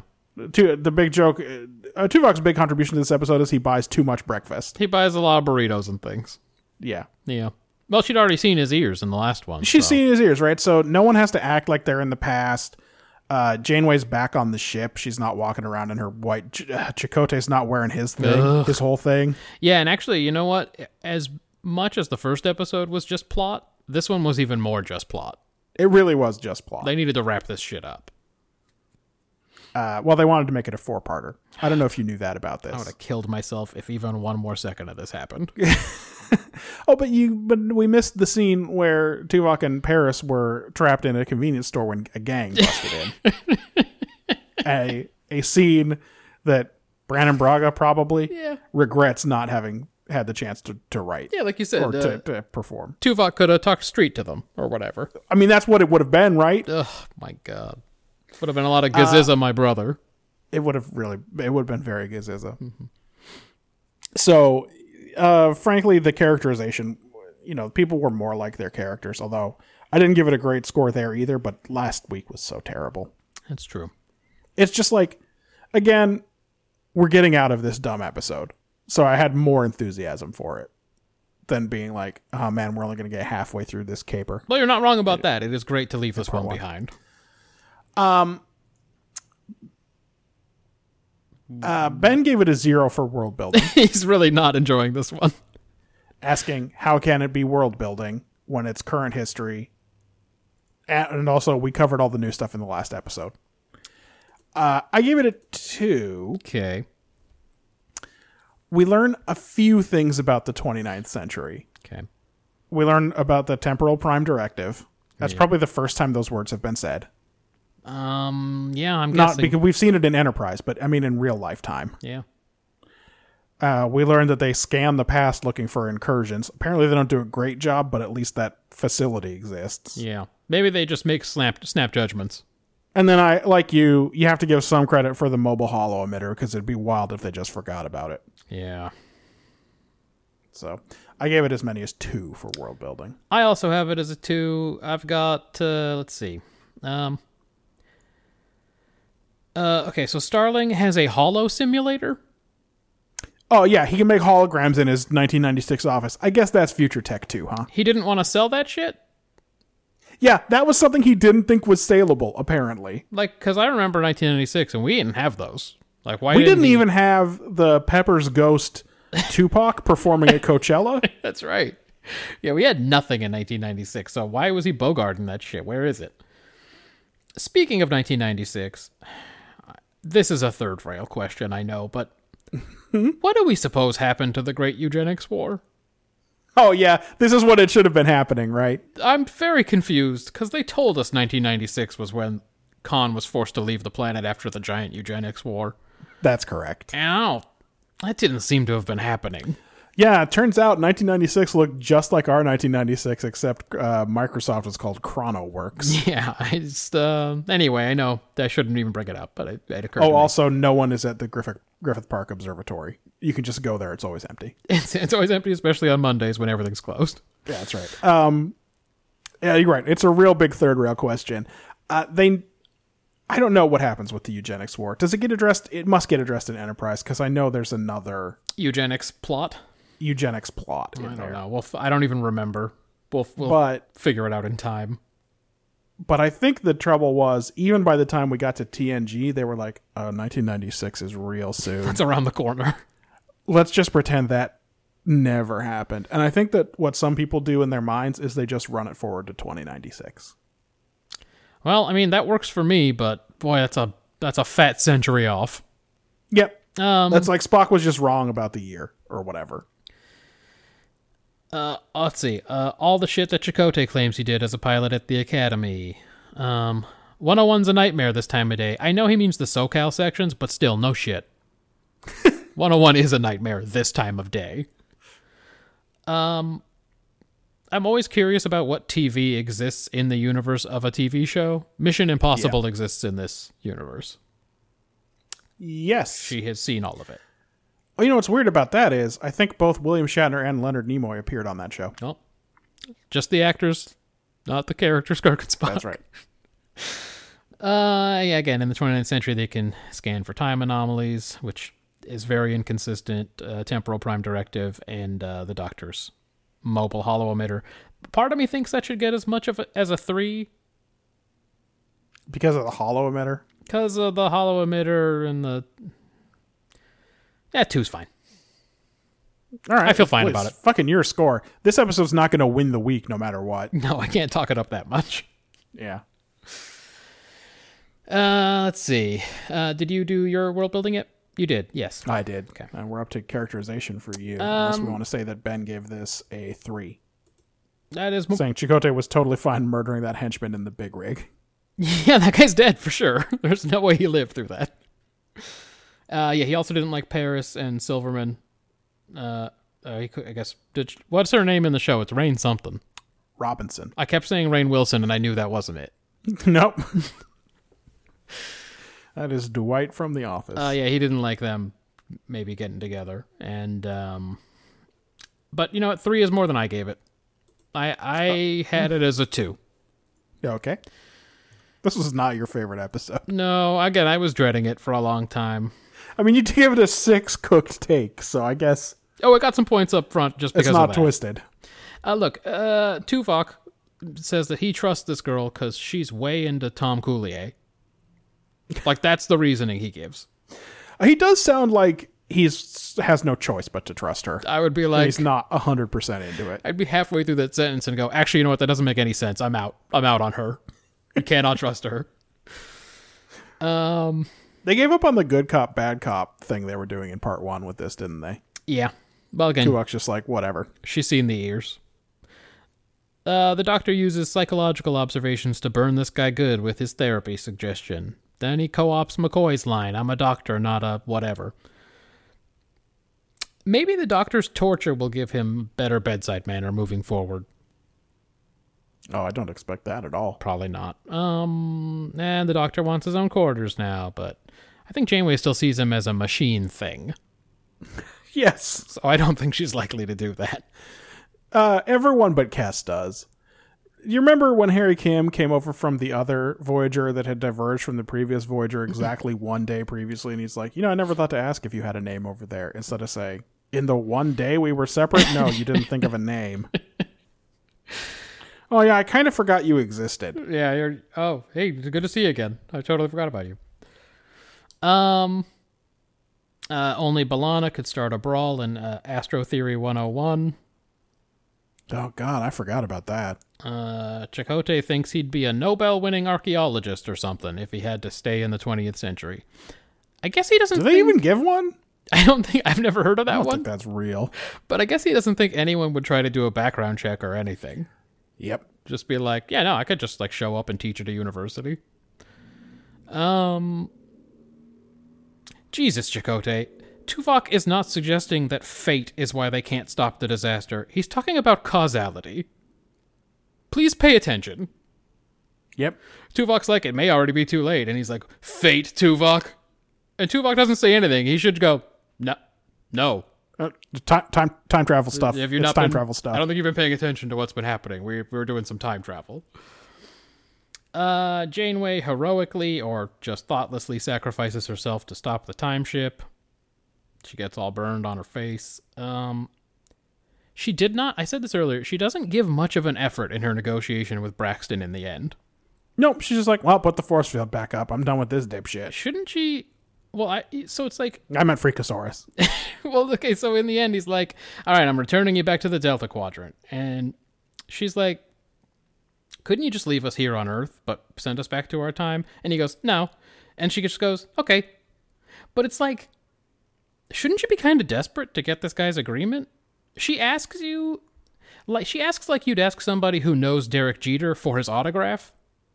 And then the person's like, uh, I mean, don't make me I don't ask want to him. bother. I Don't, Like we're let's not do that. like we're friends, you know. It's not cool. And she, she's like, oh yeah, no, I know, I know, yeah, sure, no, no, no, I know, I know. Sorry about that. That's the way she treats this negotiation, and I cannot figure it out because she is about to go back on a seventy-year journey or whatever. yep.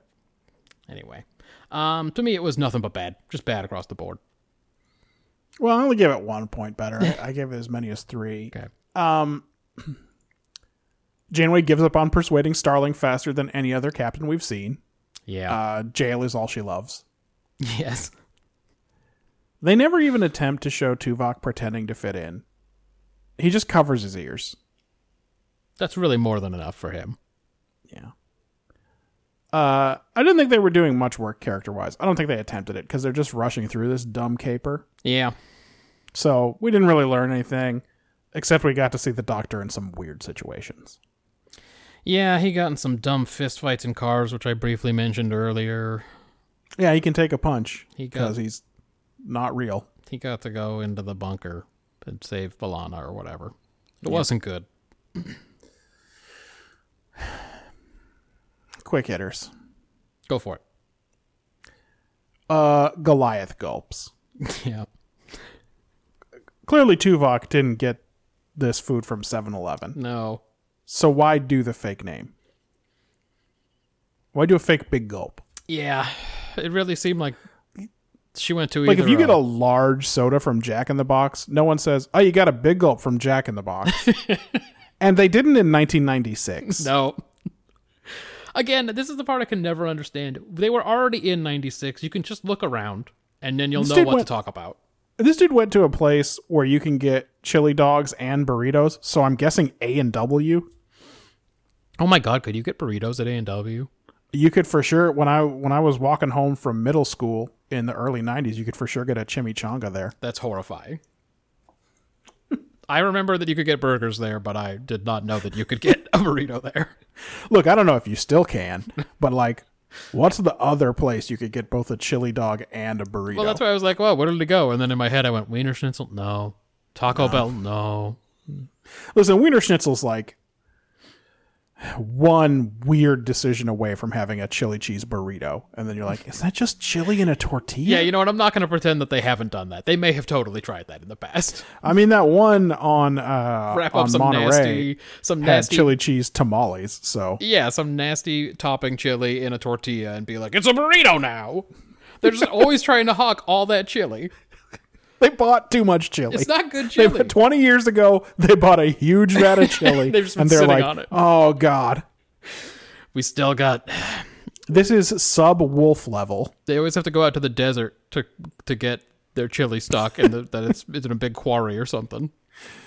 But anyway, yeah, I thought Goliath Gulps was poor. It's not good. Uh, these guys hacked a Motorola phone into an observatory dish to call a spaceship in like a one hour. yeah, Beltran does an awful fake laugh in one of his scenes with Balana. Is it when And- they're in the shuttle uh, chatting about the academy? Yeah. There's like a weird two second pause, and then he does a very bad fake laugh. And I was just, eh, to me, it felt like he was in that moment giving up on Voyager. like he was like, I've done enough of this scene. It's like And they just left it in for some reason. yeah, it's one of those things where you expect the actor to look up and be like, "Are we going to do this again?" Are we doing another take? Because I didn't do that right, but no one Let was me go paying again. attention. Yeah. Uh, Janeway says the worst one liner I've ever heard here. Chronoworks stock is about to crash. She's got someone writing for her up there on the bridge. A yeoman gets up there every once in a while, and gives gives her some one liners. this dude has weird future tech. He doesn't care about his stock. He's got a hollow simulator. Yeah. He's looking at uh, naked ladies, but in 3D Yeah, all the time, whenever he wants. that's right. Put He doesn't have to wear wear a weird uh, $800 headset or nothing to do it. put them in that mobile emitter and get to work. Oh fuck, I forgot about the mobile emitter. he's he's touching ladies while they play the harp. That's right. Oh yeah, he doesn't just have to watch like Riker, who had not figured out the holodeck at that at that point, I guess. Well, I mean, like, he oh, just it's cool. You can like uh, you can make uh, like meadows and streams and stuff. That's sometimes you don't want to make the walk all the way down to deck 12 or whatever, right? So like, you know, the harps will do. Um this old boy, uh Chronoworks, what's his name? Starling? Yeah. He's going to space in his cardigan and he does not care about his ruined building at all. neat. He, no, he really doesn't give a shit. He's he he gets into that little ship like these are the only things that I need in my life. Is just what is in this ship. Janeway says that she's inviting the crew to have a toast, but it's like it's just the main crew. They give you see then you see them in Neelix's little uh, lounge, and it's like ah, it's Cass and Neelix and Paris and Kim and Torres and Chakotay and Janeway and the Doctor. Yeah, standard crew. No, um, is Carrie dead? Carrie's dead, but what about Bobo Scott Thompson? Is Bobo Scott Thompson dead? Not invited. Oh, okay. It's too bad. Uh, and then at the end, Paris does say, Tuvok, has anyone ever told you you're a real freakosaurus? And if it hadn't cut to credits right at that moment, I probably would have quit the project. I think I made many threats about this episode and quitting the project. I gave Best Actor to Janeway, I guess. Hmm. And Worst Actor to Rain Robinson. I, I don't. I, I don't know if Sarah Silverman is a bad actress or if she just couldn't do the Voyager. Just like Voyager's a tough putt. Voyager's hard, and, sh and David Warner's performance didn't help her at all.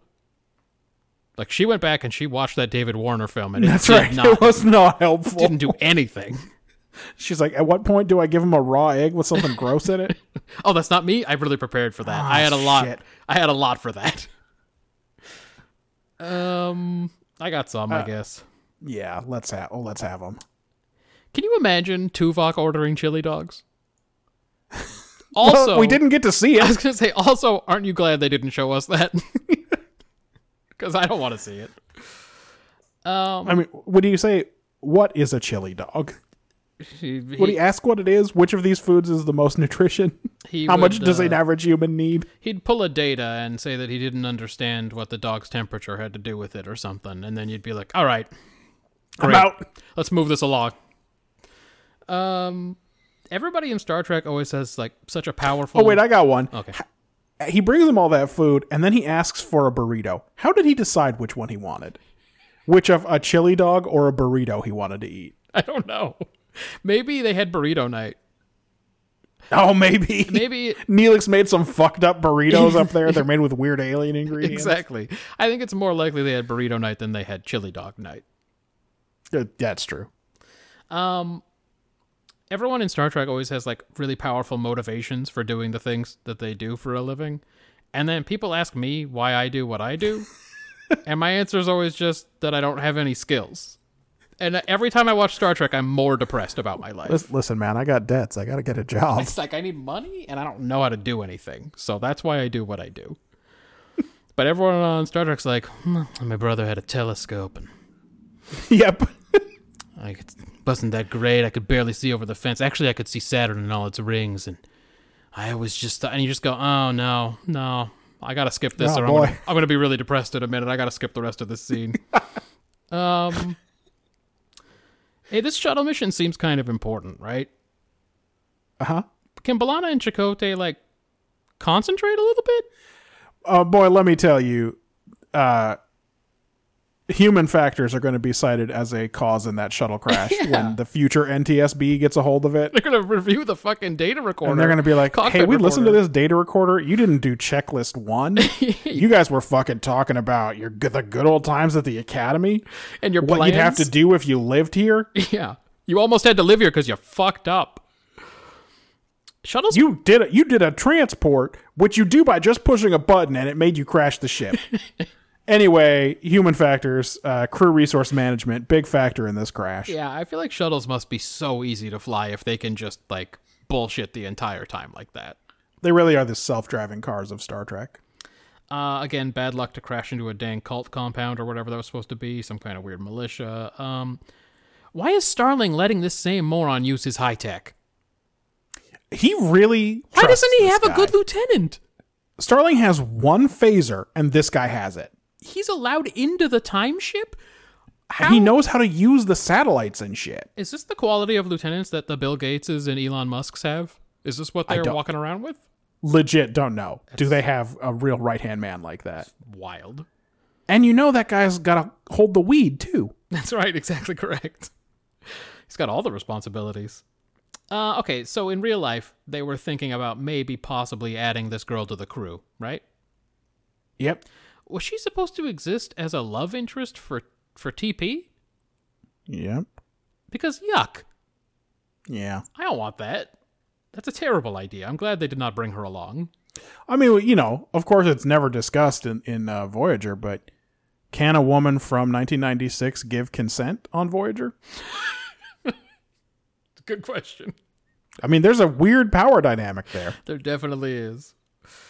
But it's okay because this chick thinks Tom Paris is both sexy and the smartest in a- person she's ever met. in a nerdy way somehow. Mm-hmm. Yeah, but this is because she hasn't talked to Tuvok, obviously. the smartest person she's ever met? Then she asks him on a date. Yeah. Does she not remember all the dumb shit they've been up to like this week? Does she think he's free? I find it really hard to believe that a lady astronomer has trouble, like, getting a date. Because she's a 'Cause lady. what and- about all the men astronomers? It's true. It's true that uh, it probably does not take much around there. A lady walking in the room is probably enough for all those dudes. Yeah. I just can't believe she thinks he's free for some fucking. Like, um, he's like really busy trying to save the galaxy or whatever. They've been on a nonstop caper for the last 48 hours, but yeah, he's you're right. He's going to suddenly shake free. Yeah, no, I don't think I'm free tomorrow night. What? No, this is, I By the way, she already has the pet theory that he's from space. yeah. I just I spent a lot of this going. What is what is happening? What's happening right now? Hey, uh, it's a black man and some bald guy. That's what one of the militia guys says. So I'm glad they made them racist as they should. Um. Did this lady avoid a laser beam in a VW bus? I kind of my I wasn't paying much attention and I heard a laser blast and I looked up and she was veered off to the side. I mean, uh, Dunbar or whatever his name was shot at them with his phaser, but he was also like in the middle of making a left turn. I think it's safer to say that he just missed and she fucking veered away like a crazy person because she got shot at. Okay, because this is gonna be another one of those things where I go, how fast do phasers go? what is a phaser beam? Well, first of all, they go at the speed of plot, and that Yeah. is that's a guarantee. People seem to be able to avoid them all the time, despite the fact that they're made of light, and I don't understand how it works. Well, so it's bad enough when it's fucking phasers and you can just go, well, I guess it's not a laser. But when Data's in the laser room, And he's avoiding the lasers, yeah. avoiding the lasers, And then they phasered out its wheel, this truck, but like, didn't slow it down. well, oh, they shot one of its many wheels, but then it went over a hill. So then they it- just assumed that it was crashed. Yeah, and then it came back and tried to run them down. What the fuck is ha- And then they yelled at each other, "N- "No, look out!" and dove out of the fucking. Bu- it was. I'm not. I'm not gonna say that as art it was. It was worse than Twisted because Twisted didn't even attempt anything. But this made me angrier than Twisted. this was a really a bad fucking episode. You hate action Star Trek. I do. Um, by the way, you're right to. They're not good at it, for one thing. It's not like it ever turns out cool like The Rock. Sorry. I just figured that was 1996. This is 1996. It's a good point. They didn't even invite Tony Todd to be the Rocket Man in this one. that would have been great. It's just up the coast, San Francisco. They could have made it work. Um, that's all I got. Uh, what did Ben have any? I don't, I don't remember. Uh, he says Starling is Elon Musk. Ah, well, sort He of. ain't wrong. Um, let's do the actor rankings real quick on this one then. Yeah, so uh, for Voyager, uh, we have almost an identical match. So right up at the top, Neelix number one, Schmollis number two, Janeway, Balana, Tuvok, Kess. The only difference we have in our lineup is I have Paris ahead of Chakotay, and you have uh, Chakotay ahead of Paris at in the number seven and eight position respectively, and only above Harry Kim. They're both terrible, only saved by Garrett Wang being there. Yeah. Um, I, we can talk about this later when we do Enterprise, but I wonder who has the worst actors as a group. Is it this show or is it Enterprise? Uh, I'm inclined to say it's this show. The only people who don't, who really definitely are bad actors, uh, well, actually, we have some disagreement on Enterprise, so we might as well save this discussion Okay, for later. we'll save it. you're right. Um, We'll save it. But I, I just, whenever I look at this group, I go, wow, these guys fucking suck. This show is much more committed to being an ensemble, so we've seen a lot more out of the minor characters here than we true. have out of a Mayweather or a Hoshi. Yeah. So I think that that may cloud the issue somewhat. Yeah, Enterprise is much more of a TOS three man show. Yeah. So, all right. With, I guess, Reed is the number four, right? uh, he, He's the Scotty of this dumb show. he seems to be, yeah, either him or Phlox. I don't know who gets more play. Um, thanks for helping out on the uh, episode description, and thank God that we're done with this one. We are. Um, third place last week was TOS. So the next episode we're discussing is Patterns of Force.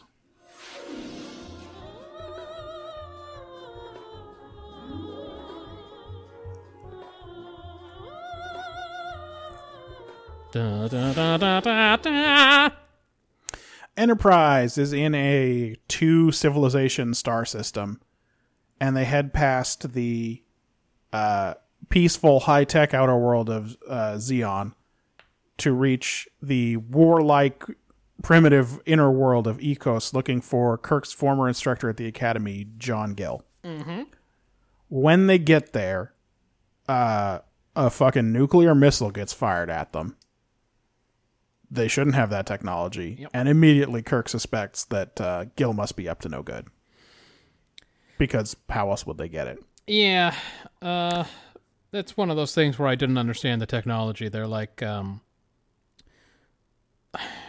Spock mentions that one of them has some kind of space travel, but then they're really fucking weirded out by the fact that they have nuclear weapons. So I couldn't figure out why it was Yeah. so shocking. They for sure don't assume that they got them from Xeon. Okay. Like that seems impossible for reasons no one knows. Right. It's not. Ex- we don't know anything about Xeon even at the end of this. That's true. So Kirk and Spock dress up real blue collar uh, and have uh, subcutaneous transponders inserted in case they can't call home. They give Scotty an order to check on him in three hours and they beam down. Yeah, they say if we were to go by the book, Hours, hours, hours, would seem like days. like days. Immediately, they see some jackbooted thugs with swastika armbands haul off a Xeon pig. And it turns out that unluckily, they have arrived on the day that Ecos begins purging all of the Xeons in the capital. Yeah, not like um. Well, you can just yeah, you you keep going. I don't Well- even know what to say. they see a broadcast uh, full of Nazi imagery, including Adolf Hitler. He's in there. Yep. I guess you weren't supposed to see that on your TV in 1960, whatever. You can hear uh, him. Yeah, that's true. You can hear him. I because you weren't supposed to hear it. Anyway, it turns out uh, they see uh, at the end it shows John Gill. He's their Führer. These guys are straight up Nazis. Yeah. They knock out a guard. They steal a Nazi uniform for Spock to wear. Spock pretends Kirk is his prisoner, Chewbacca style. Uh, they get a Gestapo uniform for Kirk. Uh, anyway, Spock's not good at this, so they get caught basically right away. Yeah. Uh, oh no! When I said he was green, it's not. I didn't mean he's uh, rookie. He's literally He's green. literally- That's what makes him get caught. Yeah. So they take him in. Kirk gets lipstick whipped. Um, the party chairman shows up. What's his name? Enig. Enig. Uh huh. Enig shows up. He wants to know about their fancy weapons that they confiscated. Um, but he also orders the SS major that's holding them not to execute them, despite the fact that that's like standard procedure. So I guess that guy's there's something about that guy. Right. They get put in jail. They talk to that Xeon they saw get rounded up. He tells them the Nazi movement's like a few years old. He's worried that eventually the Ecosians will attack Xeon and his people, um, well, because they're people of special conscience, won't resist. Oh, is that happening again? I'm just saying. Yep. They're super pacifist, so he thinks they're just going to get wiped out. Uh, like in uh, like in the dumb uh, Native American fake Native American episode we just saw, this guy's going to learn to kill in this episode. Oh, great. He'll learn the desire to kill. Uh, Kirk and Spock dig the transponders out of their arms and rig them up to make a laser to open their cell door. Right. Uh, then they knock out a guard. They head out with this Xeon. They're going to the laboratory to get their phasers. Um, when they get there, they find their communicators, but I guess their phasers have been forwarded to Gestapo headquarters, which is called Gestapo headquarters. 'cause Yeah. again, again, they aren't. we're doing space Nazis. they're not like Nazis. They are the national National Socialist Party of Germany. Like they are Nazis. That's correct. They're exactly that. literally Nazis. Um, the Xeon's name is Isaac, and he he takes them to a resistance cell that's run by his brother Abram. Do you get it yet? Yeah, I get it, and I don't understand what the Zeons are. Well, Xeons are Zion. I right? get it. So I'm just saying, like, okay. how did this happen? This, is- they're this is, Jews, but they're also pacifists from another planet they're pacifist alien Jews. who are there for some reason. I don't. um Anyway, they're the good guys. Yeah. uh they do like a weird sham thing where uh Spock is trying to fix one of the communicators by the way cuz they've been disassembled. They bring in a woman that they saw on a broadcast named Doris who is like big big in the Nazi party right now. She's pretty popular in there. Yeah, yeah, she was on the TV. Got a medal and everything on the TV. Mm-hmm. And uh like she comes in with some guards and they round up the resistance and they shoot Abram. And I guess it's just a test to see whether Kirk and Spock are trustworthy because it turns out Abram's not dead or anything. And oh, uh, Doris is part of the resistance, et Mm-hmm. cetera, et cetera. And then Kirk tells him, "Oh yeah, uh, John Gale, he's one of ours. He wasn't supposed to do any. This was not his brief. We certainly- did not send him here to make Nazis. Yeah. but I guess that's what he did. Yeah. So uh, Gil is going to give a speech that night, which they think is going to be he's going to outline the final solution, mm-hmm. and also, but he's also going to indicate that he's launching a space fleet to attack Zion. So that didn't happen in actual Nazi Germany. I don't remember the space fleet for sure. That is new. Uh, Kirk wants uh, Doris to sneak them in to the speech so he can figure out what the hell's going on. He wants to see uh, Gil. So Kirk Kirk is a propaganda director. He's going to play propaganda director, and Isaac and Spock are cameramen, Yeah. and they're they're following Doris around to get into this. So it's like they're shooting a documentary about the hero of the fatherland. Right.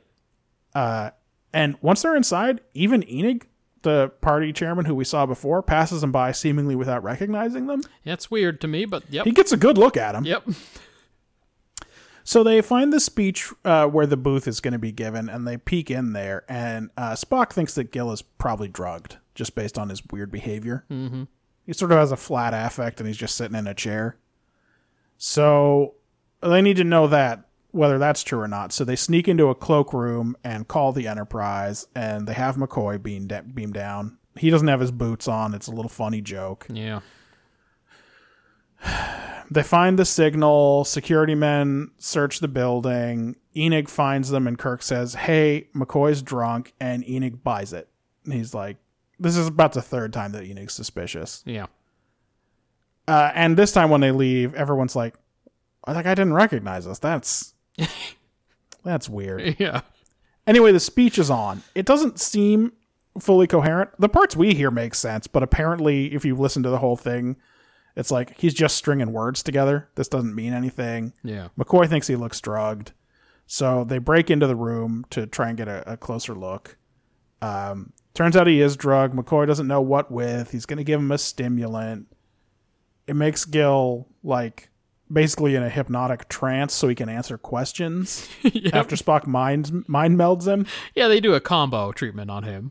Yeah, they give him a uh, shoot him up with something, and then Spock does a mind meld, and then he can answer questions, but he can't volunteer information. He can't talk so very good. Uh, in response to questions, uh, Gill reveals that he chose the Nazis as an example because they're the most efficient government that ever was on Earth. Hmm, It seems like a really weird um fucking award to give to them. yeah. But uh, anyway, he believed that uh, his benign leadership could, you know, he could make some good Nazis. yeah, he's gonna make the good the good type Nazis. the good Nazis. Um, but his uh, second in command, Melikon, uh, basically just took took over for him, started poisoning him, and took over. right. Enid breaks in. They pretend that Dara's captured Spock. Uh, Kirk and Isaac want him to be taken to Melicon, and Enid agrees. And that's when they figure out he's one of the resistance leaders. They dropped a line earlier about not knowing they're organized in cells and they don't know who else is in the resistance. Right. At this point, they figured out his suspicious behavior. So Melicon looks over Spock and starts talking about racial purity, etc., etc. Uh, Kirk brings Gil around with another big stimulant, enough to um, enough for him to start speaking to the people truthfully and reversing the orders and revealing that Melicon's a traitor. Melicon murders him with a machine gun, and then Isaac shoots Melicon, etc. And then Enoch steps in and gives a speech about how there's been enough killing and they're going to find a new way forward. And all these Nazis are like, "Oh yeah, that makes sense." Sure. Yeah, I wasn't really invested. Yeah, That's the one thing about uh, joining a party like this is that you're not really that invested at any point. Kirk, Kirk and his crew, of course, uh, decide, yeah, yeah, yeah, yeah. Enid and uh, da- and uh, Daris have got this. They've got it. Yep. It's all good. Let's leave. Yeah. And Kirk explains that if you give anyone absolute power, they begin to act like a god. And then McCoy says, "What I have is the premise of the episode," and then they leave. Yeah. Um. Wow. You know, if They did space Nazis. We did Chicago gangsters. I know. We've done Indians, yeah, and now we're doing space Nazis. it's not good. It's not the good. It's not the good stuff. I, if this were a TNG episode, I would have to ask again what the Federation is, but yeah, it's fine. It's TOS. Matt. What? Uh, here's what I had. Just what? Hate is often a political tool meant to keep a people or state focused on a common enemy. Uh, It's like hate as an organizational tool. That's what uh, that's what happened to these old people. Um, nothing new here, but maybe people weren't often told this in the '60s. I really wish it hadn't been real Nazis, but that's execution. um, for me, this was uh, this was a six. It's fucking wild, right? That they didn't do a Nazi-like organization. They couldn't even with change that something- swastika to like some some other symbol that had rotational symmetry. Basically, they don't even do what the actual white supremacists in America do, Yeah, right. Where they're just like, you know what? We're just gonna do like some Norse runes or something, and Yeah. hope that you guys don't get it. No, it was uh, just I, I was struck every time something was just straight from the They've got a 1940s. Gestapo. They've got an SS. It's never explained if these people have German, like if they don't, if they understand that these things mean something in another language. yeah, they even again they've even got Hitler on TV. Like they got it all. Yeah, They got all of it. Uh, but again, that's an execution problem. I thought the take was uh, f- useful f- for people. It was a six for me. I went ahead and gave him credit for the take that McCoy says, which is absolute power corrupts absolutely. Sure. With the idea being that uh, Gill supposedly had benign intentions, but as soon as someone got a taste of power, Yeah. he essentially poisoned him to take over. I don't hate this take. Like, I, I don't hate that you that it's not possible to have good Nazis. That's essentially what Kirk and McCoy are agreeing at the end. That there's no Yes. way this could have gone well. You c- just can't have good Nazis. Um, the thing that weakens this take for me is, aside from our grandfather, who's arguing this. That's right, exactly. If, if anything, this episode was much more complimentary of the Nazi Party than anything that else that I've ever seen. Really, I mean, it was weird. Yeah. Uh yeah. Yeah, it was. I gave it a five. Okay. It- you know, it's fine. I hate that they did it, but it's not the fault of like the take is not the problem. Yep. Yeah, to me, it's like that. Uh, I was I managed to find a six on that Voyager in the take, but it was not a good episode. Ben thinks this is a prime directive episode, and he says that this marks the point in Star Trek where it changes from being a non interference directive to a capital P prime directive, because at this point this dude made Nazis, so they gotta get serious about it. That's right. And like you said, they had Gangsta World not that long ago, so Yeah, it's like Gangster World was a straight accident. They left a book behind and these idiots made it their Bible. if anyone is reading these reports, they are probably trying to determine if they should make this uh, of an important rule. Hey, have we not been serious enough about this? I feel like we were we've been talking about this for a while. Should we but- not call it the non interference directive? That's right. it's like the main directive that we have, right? We got to take this one more seriously. Yeah. He's a three on execution. It's another alt Earth. It's unsettling to see Kirk and Spock as Nazis. It's all shock value. Nazis are still basically the best villains of all time. I mean, what about South Africans? Those are good individual villains because all you have to do is hear the accent and you know they're evil. That's right. Exactly correct.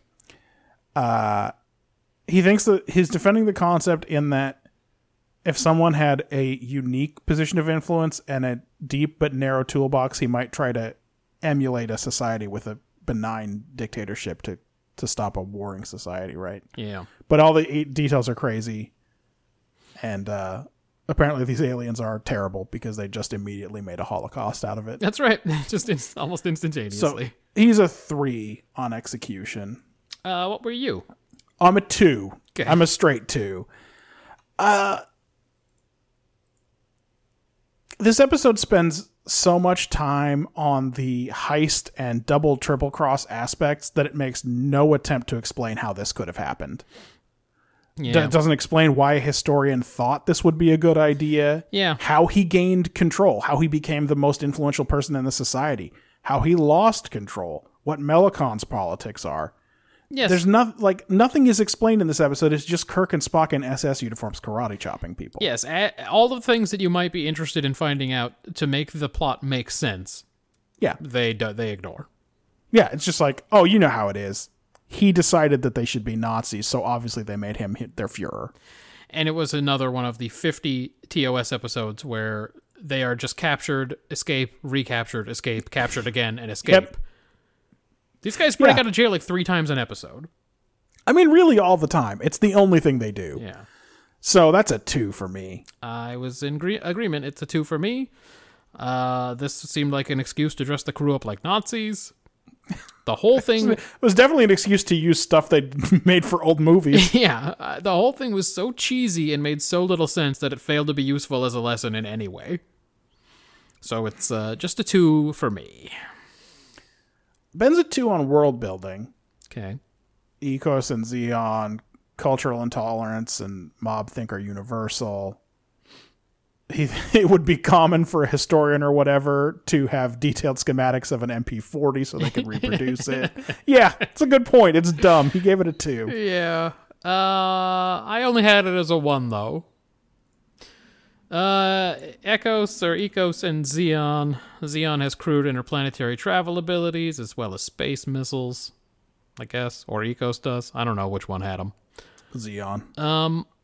Well, Ecos had the missiles now. And again, how was a thermonuclear warhead generations ahead of where they should be if there's already space stuff? Um, subcutaneous transponders, real actual Nazis. I mean, really though. Uh, is this? I, for a second, I thought maybe this was an anti-academia episode or something, because Well, they you know how Star Trek feels. because John Gill decided he should bring them National Socialism. Um, again, why not come up with your own logo, salute, etc.? It's just lazy. Vulcans apparently got all that lush chest hair. Spock is without his shirt in this episode, and he is hairy. At least half Vulcanians have the chest hair. Um, yeah, for me, there wasn't anything that I feel like I'm going to be able to use in other episodes. I give it a two for world building. Okay. We have subcutaneous transponders. This is also the first time we've ever seen anyone think about, hey, we might. What if we lose our communicators? This is literally the only time anyone's ever thought about it. Yeah. Uh, rubidium crystal lasers. Uh, Lee Kwan apparently is a dictator. That's right. Uh, cultural observers exist in the Federation. There's some stuff here, but it's there's not much. Uh, let's see. Characterization. TOS uh, for sorry for Ben. Uh, one part he did love is Spock saying that Kirk would make a very convincing Nazi, which is spot on. Um, and not really much more because of course Kirk and Spock hate Nazis on sight and try to foil them. So it was a three for him. And for me, Yes. we get the standard Kirk bluffing his way through a primitive culture, typical Spock, there's not much Scottier or McCoy in this one. No, McCoy we gets don't his learn. goofy bit. Yeah, we don't learn much of anything except that I guess uh, Kirk and Spock have not are not from a time where we've reevaluated Nazis and decided that we're not so bad, or you know that's just how it was in the middle of the 1900s or whatever. So Yeah. I guess there's that the, that they at least are pretty anti-Nazi, but it's. I mean, it's they didn't do anything bad. They didn't do much at all. I gave it a four for characterization. We were pretty close on this episode because I I also gave it a four.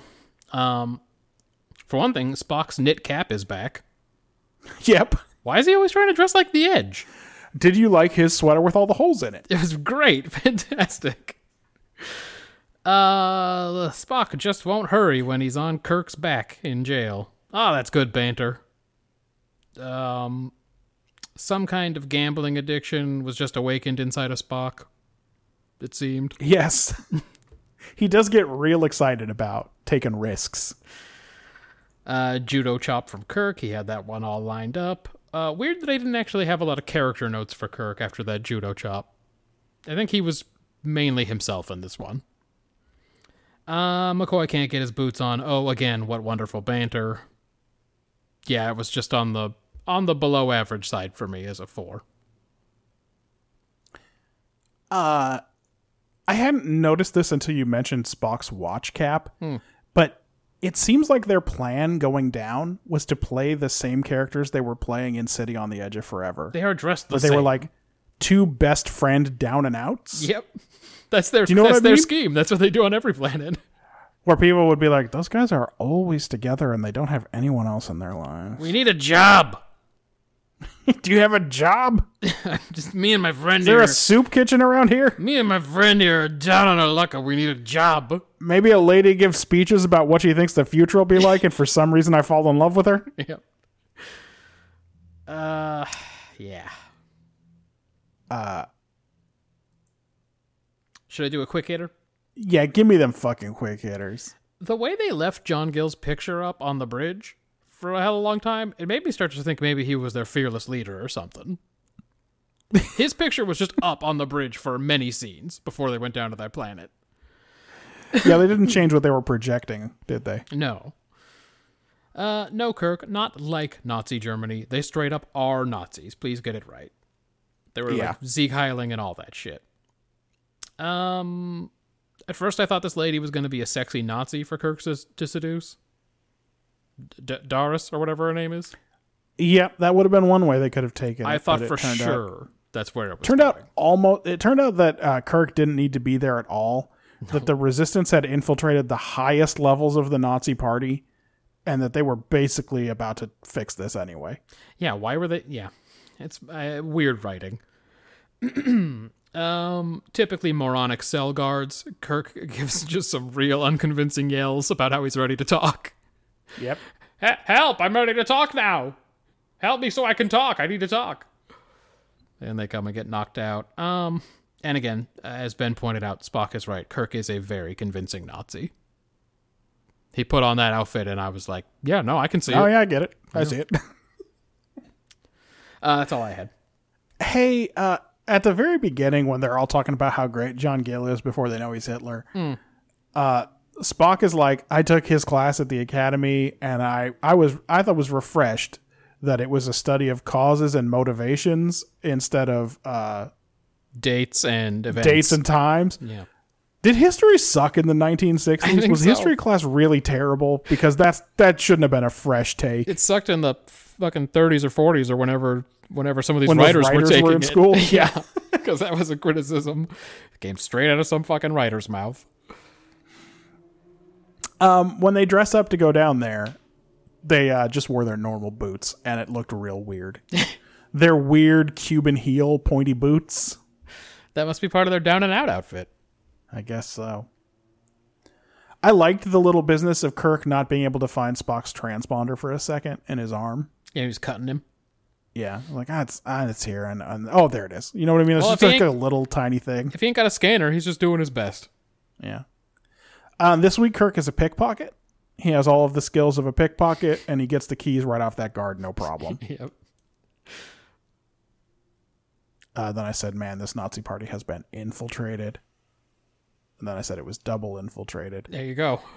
We don't really talk about the efficiency of the Nazi state. This is what I'm anymore. talking about. It was very complimentary in a lot of ways. And it was almost like they said if it wasn't for that thing about hating the Jews, they would have been all right.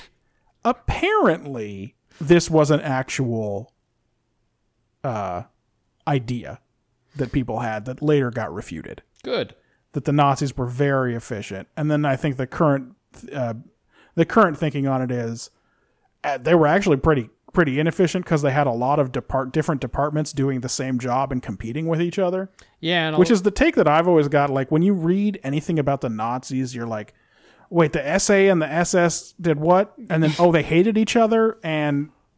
And then there were these other. It's like it's, it doesn't Yeah. seem efficient to me, but I guess there was actually a prejudice about the Nazis that that existed, maybe even in the '60s. not to mention the fact that paranoia drove uh, I mean, at the highest levels, people were constantly being replaced, just sacked and Yes. replaced all the time. So there was no continuity of leadership in it, like anywhere along the line. Yeah, it seems like it was real inefficient, but I guess it was actually a thing that historians believed, or at least the pop the popular culture believed about That's the Nazis. because in the back 60s. then history was just a series of dates and events. dates and yeah, dates and times. Yeah, exactly. I give best actor to Drunk McCoy because he goes he's pretty small with it, Yep. and I gave worst actor to Isaac pretending to be a Nazi. Uh, it didn't work for me at all. Well, good thing we won't have to see him anymore. Yeah, he's done.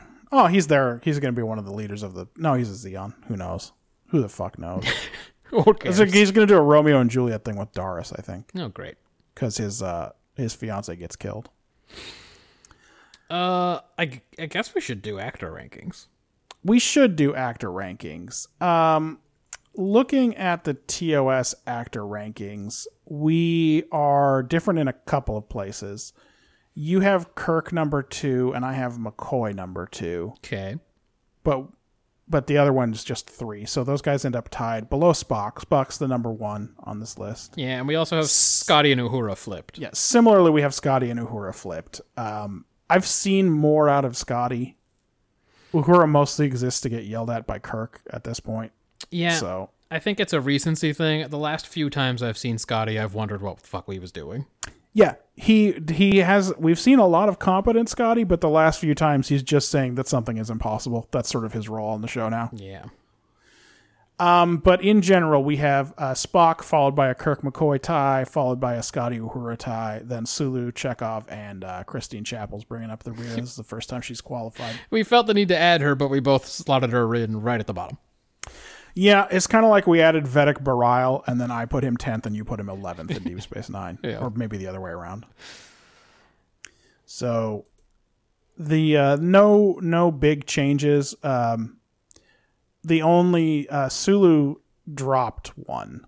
No, Sulu rose one one place in the cast ranking from the last time we did this, which was geez, eight months ago. Yeah. Uh, in second place last week was uh, TNG. So next we're going to discuss the survivors.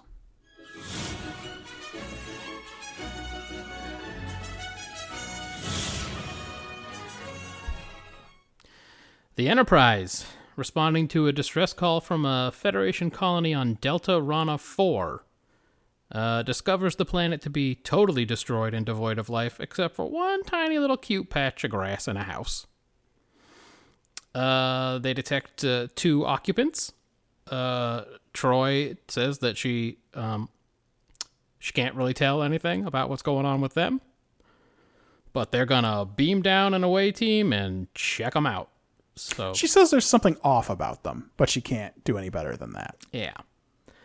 Um, Riker goes down there with uh with the whole with the usual team. Uh, Riker gets snared in a weird booby trap and is hanging Yep. upside down when two old people come out of the house, uh, asking what the hell they're doing on his lawn on their lawn, and uh, they say, "Hey, uh, everyone on the planet is dead except for you, so like."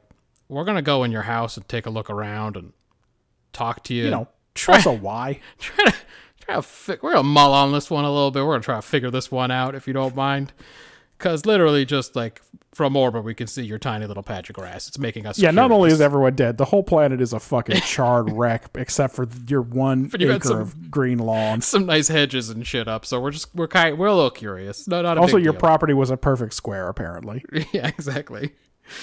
So uh, they're trying to chat with them, and they say, "Hey, um, look, we don't know. Some aliens came. They blew up the whole planet. We didn't even know we were the only ones who survived. Um, but we ain't got anything for you. We're just here minding our own business and uh, dancing and having tea and stuff. So maybe just leave us to that." Uh, Data finds a music box, and because he He's a fucking weirdo. He has to play with it. Yep. I don't know what his deal is. Stop picking up people's shit unless you think it matters to the mission data. That's like a- at any point, like I know he, I know he had a Chinese finger trap. Can you imagine if at some point someone had given him a clicky pen? Just the whole episode. Click, click, click, click, click, click, click, click, click. Uh, you know, I don't know what the link is between this music box and what happens to Troy, but I wish Data hadn't opened that, hadn't turned on that music box. Because Troy starts to hear the music in her head up on the ship. Yep. and uh, that will keep going throughout the episode, and it will gradually get louder and louder until she can't stand it anymore, and she's starting to go crazy, and she has to be put into a coma by um. Yeah, she really Crockett. cures around for a minute. Yeah, she yes she does. There's some. Uh, she gets pretty big. she does go big with it for some reason um i don't know maybe it's because every time she does it she's also crying that it it's not it seems more in character for her somehow i don't know To me, it's a i feel like troy is big it's not marina sirtis is big yes. Um, and especially before it goes so bad that she's just screaming. yes um, when she's just looking in the mirror and asking for it to please stop. I uh, that's the part that makes this episode uncomfortable for me because I because of your I migraine have been that way with migraines. I'm pretty sure Marjan has seen me just writhing in pain. So uh, that, again, this is a hard watch for me. Um, anyway, so while that's going on up there, she's having her freakouts. Uh, they, they're not really they don't have anything on these old people except that the old people really want them to go away. The old guy's like, just leave us alone. We don't know. we'll just live here somehow We're gonna, yeah, we're gonna live here on our little patch of grass. Don't you worry about it. So Riker's like, yeah, all right. and they go back up to the ship, and they're having their little staff briefing, and that's when Troy's um, starting to have it get pretty bad. By the way, did you notice Riker is just turned around entirely, yep facing away from Picard, staring directly at Troy the entire time? he for sure knows that something is wrong with her but not in- and then he does not follow up on it. It's the weirdest thing where he's staring her. So she's not really concentrating in the briefing. Picard has to ask her a question twice, et cetera, et cetera. Yeah. He is staring her down the whole fucking time. She goes off to her quarters. Guess who shows up to check on her? Picard. Not it Riker, doesn't yeah. make any sense. And also, it's like, okay, so he's clear. He knows something's up with her. He doesn't say anything even in the briefing. He's just looking at her. No, and I swear to God, if she said, I'm hearing a weird music box, Riker would have gone, Well, hang on. I know she just been, But because he's not the one who checks on her. Yeah. ah, Well, also, if she'd said, I'm hearing a weird music box, he would have gone, Whose music box? Well, that's true too. He would have been very unhappy. Can you imagine if at any point someone had said, I don't know, hum a bar, and then Data would have gone, oh, it's the fucking, it's from Kevin Uxbridge. It's Kevin, he's doing it. That's right. but no, they're just like, oh, she's like, I'm hearing music. And Picard's like, yeah, I know. Yeah. We all, we all have YMCA go through our head from time to time. we all have Dancing in the Dark by Bruce Springsteen stuck in our head sometimes. Yeah, Picard does come to visit her in her quarters later, and his great advice is um, Get some sleep. get some sleep. Take a drug if you need to. Yep, he says, Eat, eat a drug if you got it. Take an Ambien. use the sleeping meds if you need to, but, uh, you know, sleep it off. You'll be okay. I mean, I think he says use the necessary sleep inducements, which is a crazy thing to say to someone who's in pain. it's so wild. He doesn't say, like, I don't know, get a doctor or whatever. Let's talk to Dr. for it. Crusher. What are you doing? Anyway, um, look, uh, spacecraft shows up, a big one. Uh, Yeah. and it starts to attack. Big and it is gray. Starts to attack the Enterprise, but kind of in a one of the weak ways, the ways that convinces Picard that it's a cool thing to do to let people shoot at him. Yep. Like he thinks this is a thing that's going to happen a lot. It's shooting them with 40 megawatt lasers. Yeah. Uh, then it flies away and they chase it, but they chase it for like a hot minute. before Picard goes, hmm, I think it's toying with us. We can't catch up to it. It keeps matching our speed exactly. Let's turn back around and go talk to those old people. Yep. Picard is kind of on this one early. Uh, Picard Picard is, does a full Groppler Zorn in He this is episode. on these old people. If he had been down on the planet, he would have been even more on it. But like he had to wait till shit started happening in space. Yep. But as soon as he does, he's like, I uh there weren't any apples before. What's um What's the deal with this, Zorn? Yeah, if you have an apple, ah, don't worry about it. That's not a big What deal. the fuck would he? Why would he say that? I know we've done this a bunch. He looks at a bowl of fruit. It's got a banana and a fucking orange. I don't know what else was in there. Well, if you got an apple, oh, but there for sure wasn't an apple. When he says, "Would you like here? I got you some earth fruit." He's like, "Well, if there's an apple," like just staring him down, like you ain't got a fucking. You think you impressed me by making some earth fruit?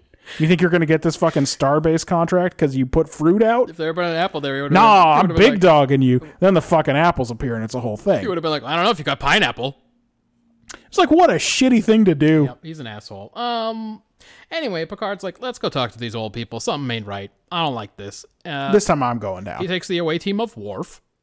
And And, uh, well, he needed Worf to carry the replicator. I swear to God, I don't think there's another reason.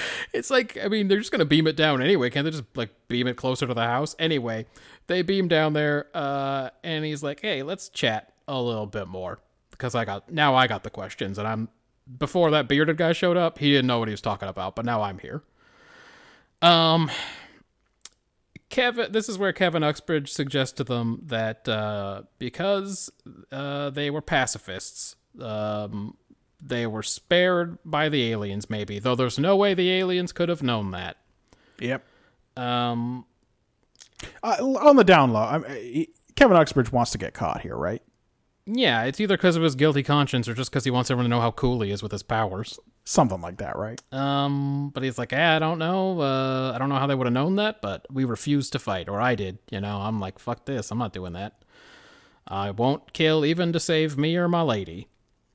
Um, but he doesn't have anything else for Picard, and he just really wants him to go away. Yeah, just please leave. So, mm, this time when Picard gets back up to the ship, that dang spaceship comes back.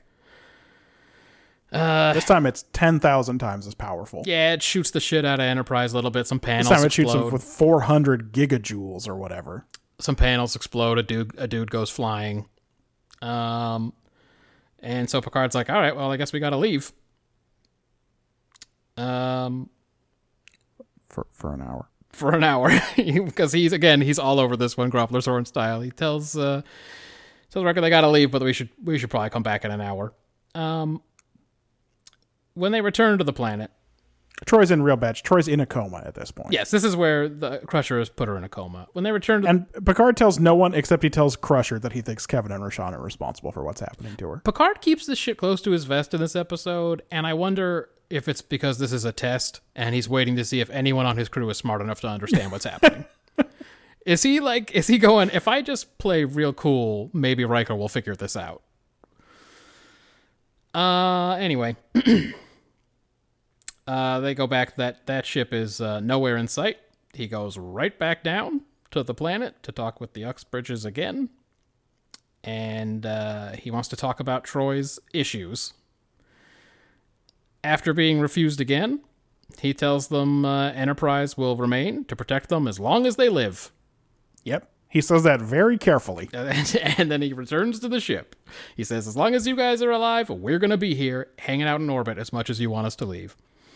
Uh, the alien spaceship appears again, and Picard goes, No, don't shoot at it. And then it, um, he watches as the alien ship destroys that one little square of grass. And then Picard orders a single photon torpedo because, again, he obviously knows what is up now. And unlike in the previous encounter, this time the ship is easily destroyed. Yep. So Picard says, "All right, let's go to a higher orbit, continue scans of the planet, and uh, don't worry." He pointedly asks Picard if there's any reason for them to stay here now. That's right. Um, and he goes to wait in his ready room because he knows what's up. Uh, anyway, after a short time, the home reappears. Uh, Picard orders the uh, Uxbridges beamed up to the Enterprise this time and confronts them on the bridge. Um, Oh, by the way, at this point, Picard tells Riker the thing that he couldn't have figured out, which is that he thinks there was only one survivor. Oh, of that's the a hunch. alien Attack. That's pure. Uh, That's a p- he's playing a pure fucking hunch here. I mean, he tells Riker he's playing on a hunch. Um, he means all of it, but I think specifically he could only have figured that, that out by having a feeling. yeah. Uh, so anyway, he he then does his Poirot bit, where he will explain what is happening.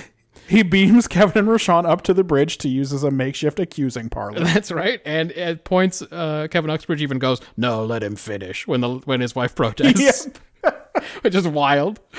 Uh, anyway, so turns out uh, Kevin and Rashawn's house was destroyed in the attack, and Rashawn was killed. But Kevin uh, has uh, just recreated the house and the lady again. Uh, the alien warship is a device of Kevin's to make the Enterprise go away. In the last attack, it seemed to destroy the Uxbridges because the Enterprise had, or because Picard had directly told him the conditions that would get him to leave.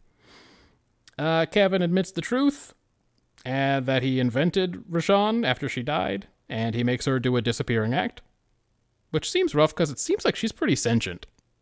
Yeah, she's still coming to terms with this. She seems like she might be sentient, and he makes her disappear again.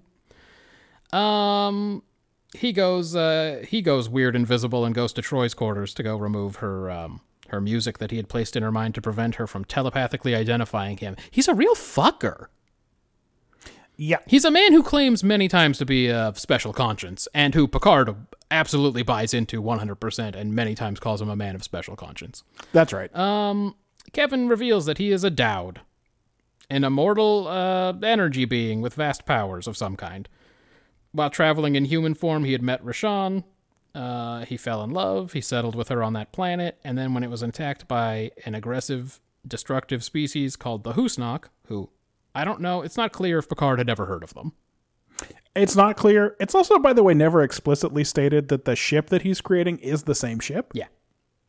It could just be another cool ship he thought of. What if it was like a big wedge and it had a triangle thing that shot lasers? Yeah, like maybe the Husnok were really powerful, but their ship looked kind of wimpy. Yeah. And he's like, nah, I gotta make it look tougher.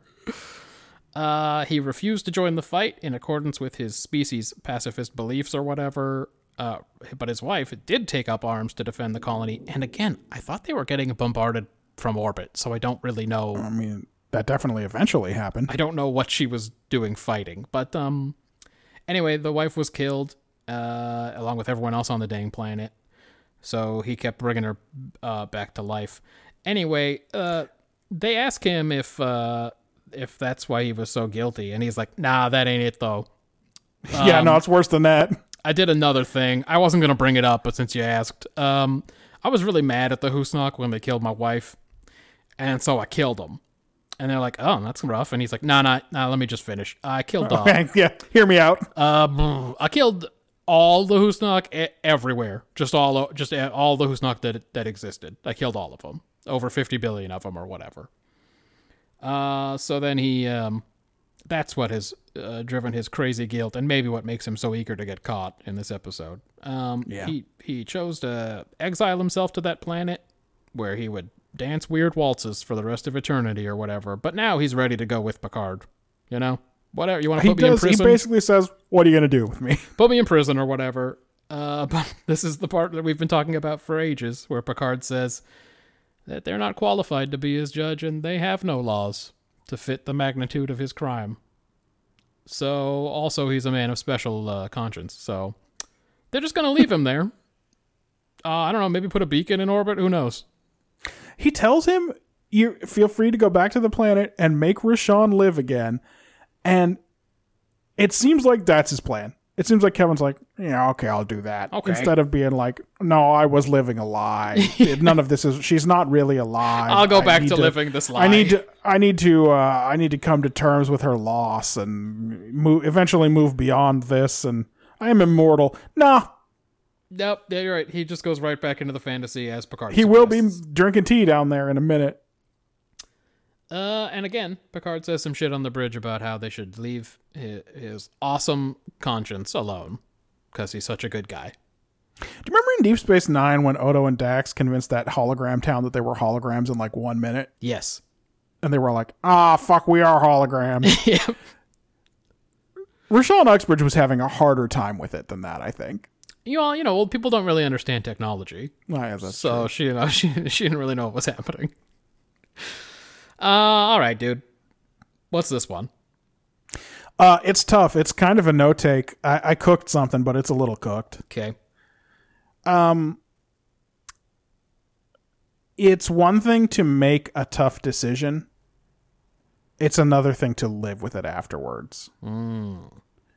So you know, he says to Picard that even if Rashawn went to fight, he he wouldn't take up arms to protect her. Mm-hmm. And it turns out that that is what happened. yep. But he didn't do so good with it after the fact. No, he especially saw right her- after the fact. when he saw her broken body, he says, although again, where the planet has nothing left on it. Makes me wonder if he cleaned up the planet. He might have cleaned up the place. Like, that's why that perfect square was left there. I think he cleaned the whole place up.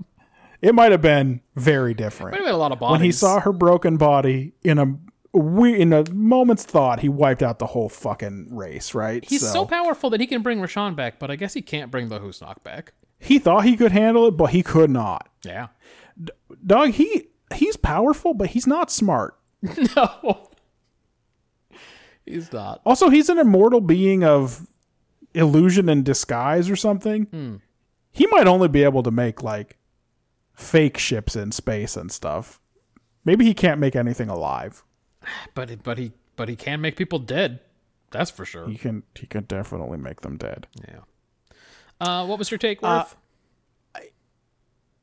I said it was hard to find a takeaway here that applies to us because it's a story about an immortal being who can shape the cosmos. right.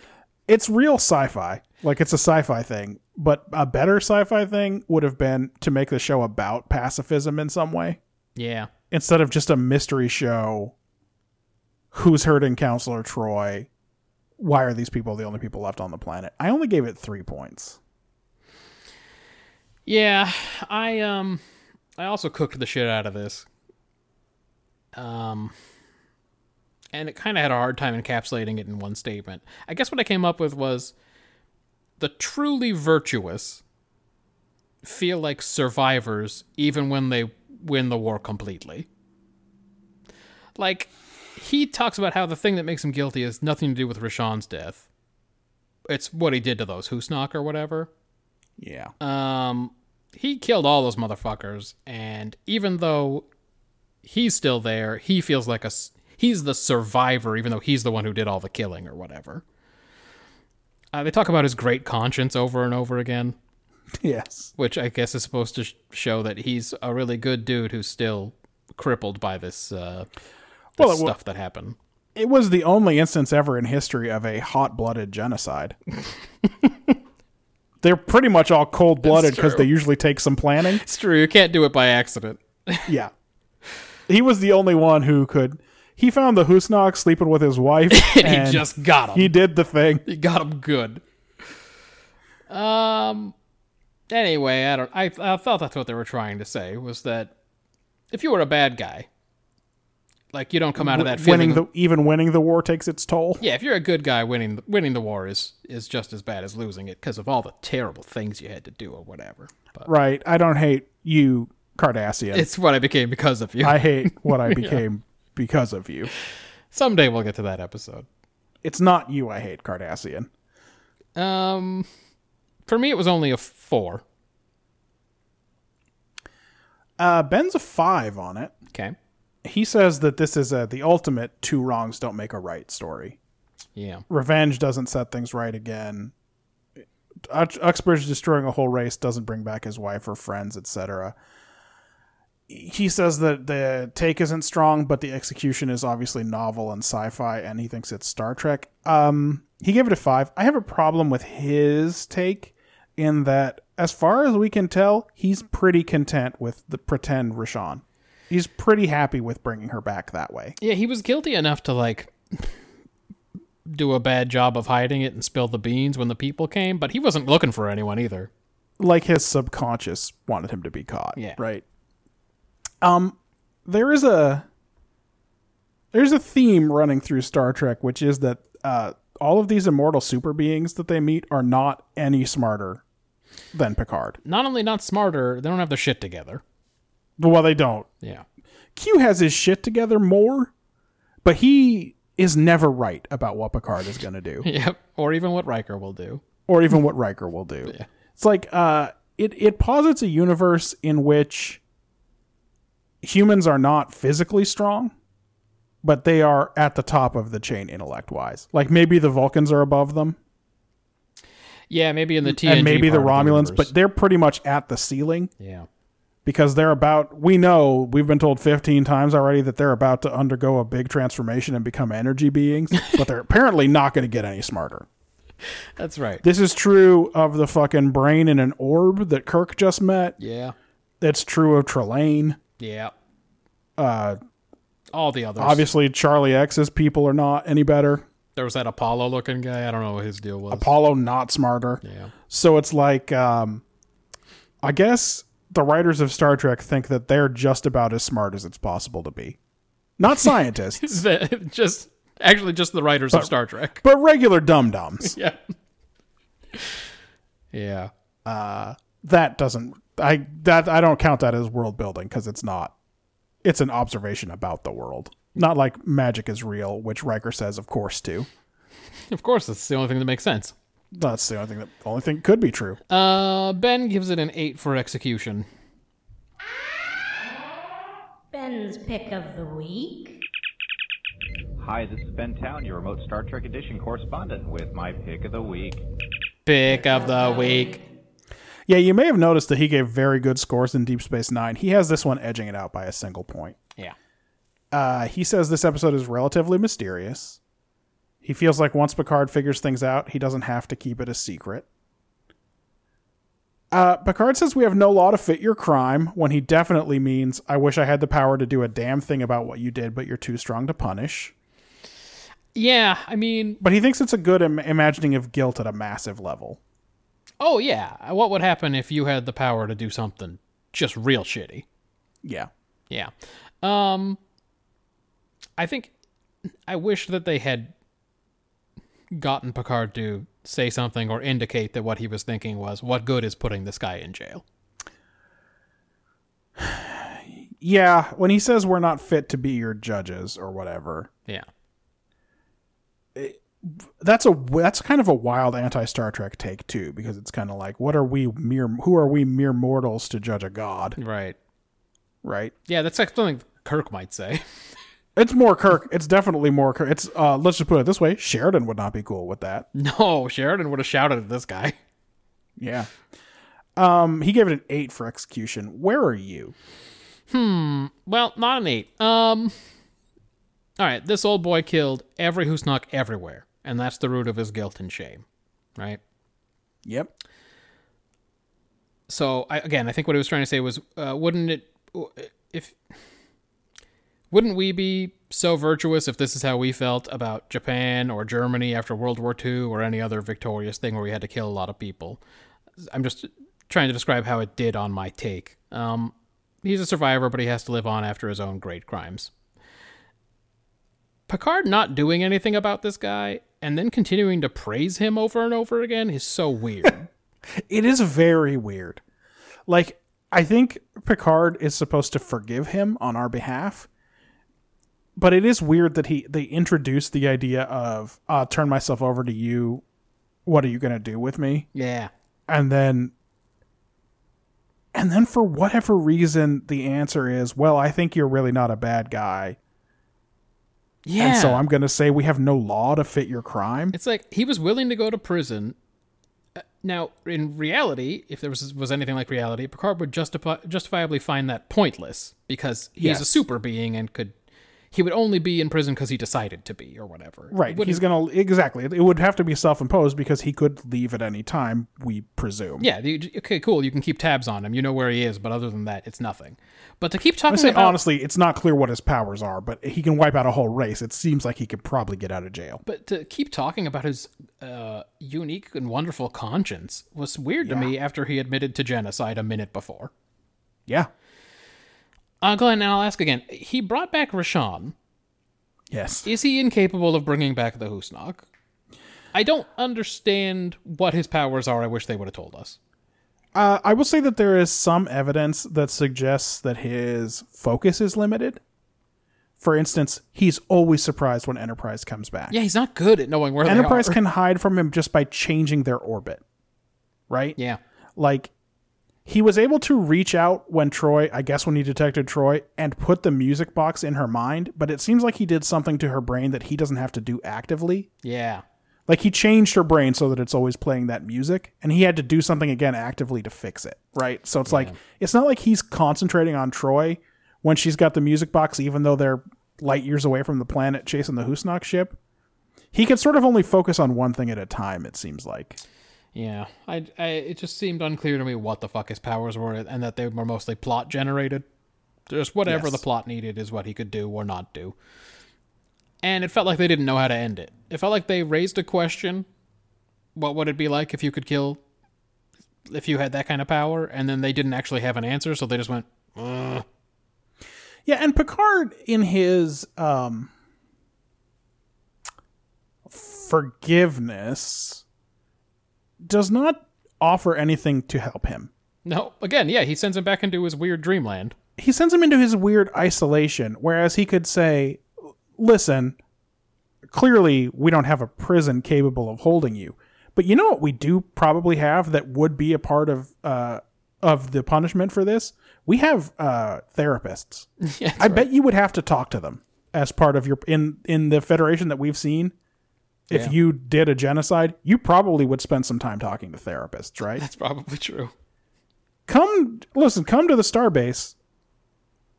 The jail part, who cares? As we know, we can't actually keep you there, but we probably have people you could talk to that would help you find a place in this galaxy where you wouldn't be a lone weirdo. Yeah, so it, you're right. Picard both forgives him for his horrible, horrible crimes, and then also doesn't do anything to help him. I mean, Picard should have walked out of his quarters and done that wiping your hands on each other gesture. Like, well, done with that. Yeah. I don't know. To me, uh, I, I didn't understand most of the ending of the episode. It was a four for me in execution. Uh, I'm a four also. I think the acting in this episode mostly works, uh, especially once they've cut Wrecker down from the snare and Picard is running the show. Yes. and I liked that Picard had figured it out and knew that the Enterprise is in no real danger.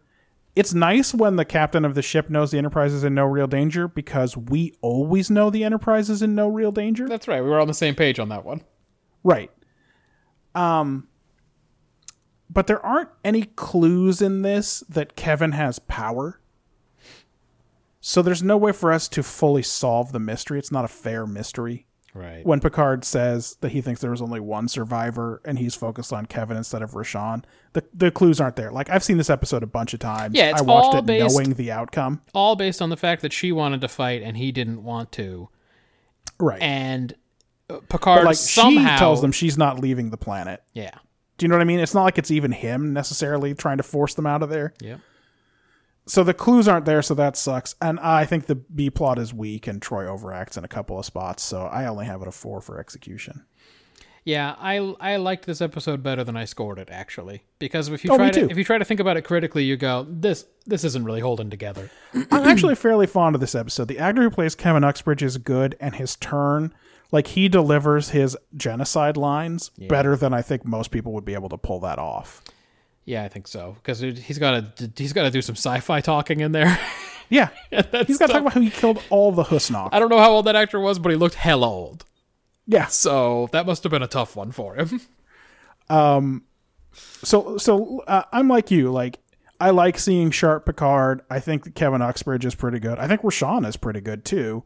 Worf has a couple of good Mm-hmm. Worf, moments yeah. in this one. I, I I kind of enjoy watching this, but as a as a piece of uh, art, it falls apart because it it doesn't make sense. The ending is particularly weak, as you say. Yeah. So I'm a four.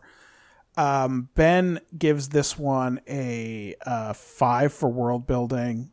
He wonders if it's the first time we've seen the photon torpedoes fire from the rear. No. I believe we saw that at Pilot. Farpoint. Yeah. Yeah. A new race which we know we will never see again. The Dowd. Yeah, he's not even. Uh, na- oh, the Hoosnock too. I guess right. there's two. Two new races we won't see again. The the Hoosnock we definitely know we won't see again. The Dowd, I think we merely suspect we'll never see again. He's not even native to this galaxy. He's only been in the galaxy for a thousand years. Right. Uh, he says it's great to have closure on one of these throwaway races for once. Well, then he But says they must not have been important galactically. Yeah, so like they had a lot of power theoretically. I mean, I guess this wasn't a, an important colony. It only had ten thousand Well- people or whatever. We don't know what their power level. We know they were powerful enough to defeat an unarmed Federation colony. Right. Um, but I, I couldn't tell whether Picard had ever heard of them. It didn't seem like it. Yeah. First of all, if that ship was supposed to be a Husnog ship, Data has doesn't have it in his database. Yeah, that's true. Um. Uh, he's a five on world building. I am a three. Okay. we learn a couple of things here. Jordy can take the Enterprise from about warp 6 to warp 9.37 in 15 seconds. It's a very specific claim to make. Yep. We learn about the aquatic city of New Martim Vaz. Okay. Uh, we learn about Andorian raiders or something in the Uh, triangulum renegade system. Andorians. And, Renegade and Gor- Andorians in the triangulum system. yeah, uh, it literally triangular system. Oh, triangular? I Mm-hmm. have. I I, gave them too much credit. saw the subtitle and then I wrote, "Whoever wrote that should go to a dungeon." the triangular The system? renegade Andorians in the triangular system. Uh, It, it is like it being in the forbidden zone or something. Yeah. And then the life and death of the Husnock, obviously. Uh, so it's a standard three for me. I also had a standard three. Uh, we already talked about Delta Rana 4, possess no interstellar spacecraft. What's the Federation? What is this colony? Yeah, how could that be, by the way? Why would you leave a Uh, colony this- there with only. The house has a fusion reactor with five years of fuel, but Yeah. no replicator. I don't understand. As always, I don't understand. Like, why is it not more efficient to have a centralized power source? It doesn't matter, whatever. they don't have a replicator map. Uh, I know. I don't know what this colony is and why they don't have anything. Um, Worf can detect a low yield phaser on his tricorder from outside. Uh, Tau classical music. Again, Yeah. those fucking renegade Andorians and the triangular system. Uh, the warp acceleration curve, as described previously. 400 gigawatts of particle energy knocks the shields out pretty quickly. I did like when Riker told Wesley to give them a superior acceleration curve. Because, by the way, he, that's his way of saying he doesn't really know what's going on, but he wants to do better. Accelerate faster than they're accelerating. He's like, they're matching our acceleration curve, and he's like, "Ah, I have a suggestion. Mm-hmm, Give us a superior curve. Hmm. Give he, us he really a Pulaski'd su- it. He stood right behind Data and said magnify 10,000 times. um, the Dowd, the Husnaka, species of hideous intelligence. Um, and then inf- Uh, by the way, he thinks they're hideously intelligent because they weren't fooled by the same tricks he tried to use on the Enterprise. which also didn't it's fool a- Enterprise. It's a little throwaway that he says he tried to fool them and it just made them angrier. yep, uh, and uh, but it's like, nah, Doc, you're just not we're clever. not good at this. Picard figured it out at minute one. Picard was on to you. Does is he have hideous intelligence as well? yeah, Um, infamously, they have no law to fit his crime. he probably fucking thinks Picard does have the power to put him in jail at this point. He Here's defeated what Picard all has of done. my schemes. Surprised him like four times, Yep. tricked him, Yeah. and then beamed him up to the ship And pulled a Poirot on him. and Poirot him. I think if anybody he knew about Poirot's his you, wife being dead. yeah, if anybody Poirot's you like that, you probably are sort of He probably can keep me in jail. humble before them. What are you What are you gonna do with me? Go easy on me, gosh. uh, yeah, it was a three for me on world building. Um, Uh, ben gave it a whole uh, seven for characterization. He thinks Damn. Troy was convincing. She seemed like she was in real pain. Good Picard development. Uh, it is true that Picard is determined, and the other officers are trying to uh, just trying to take things at face value and hold their doubts in check. yeah, I'm guessing you didn't give it as many as seven. I did not. Um, Troy is useless before this mission starts. She senses something, but like, who knows what. but like, I don't know, man. Then she's very afraid to tell people she has a headache or whatever. Yeah, fucking. By the way, nobody, nobody in this uh i- in this season of Star Trek watched um Matter of Honor. Is that the one where Riker goes on board the Pog? Uh, mm, yes. Because no one uses the fucking chain of command. Wesley in Evolution doesn't tell nobody about his fucking nanites. Yep. Troy is just like, hey, this fucking crazy music box going through my head, I'm going to keep that to myself and just go to my quarters and say, I can't go do this briefing. I thought you were going to say that they clearly hadn't watched Coming of Age when Worf says that his greatest fear is relying on others. Yeah. Because she should just tell people she's got a dang old weird song headache. No shit. And she'll do this again when she loses her powers. Yeah, she acts like a real bee instead of just telling people what's up. It, it it doesn't make any sense in the in this version of the future, the enterprise that we've seen, that people don't just tell the truth about what's going on. Yeah. That everyone's so secretive. Especially when. eh, Look, the timing is maybe just coincidental, but it was when they came to this place. So maybe it has something Yep. to do with the shit on the planet. Who knows? Anyway. Uh, Riker plays that booby trap thing pretty cool. yeah. I think he's embarrassed and wants it to be over. So he's like, no, no, no, don't worry about it, guys. Don't worry about it. Don't worry about it. Hey, guys. Hey. Well, I would be. I mean, Worf was right in the middle of telling them there was a fucking booby trap and he put his foot in it. Was, did Jordy see something on his visor, too? Oh, Jordy saw it on his Yeah. visor. Yeah. And the usual. but too late. Um, later, again, just blasting Deanna with his laser eyes throughout this entire staff briefing. I couldn't get over the fact that he's sitting next to Picard and has his back turned completely to him. Yep. How did Picard not be like, "Uh, "Hey, we're having a meeting"?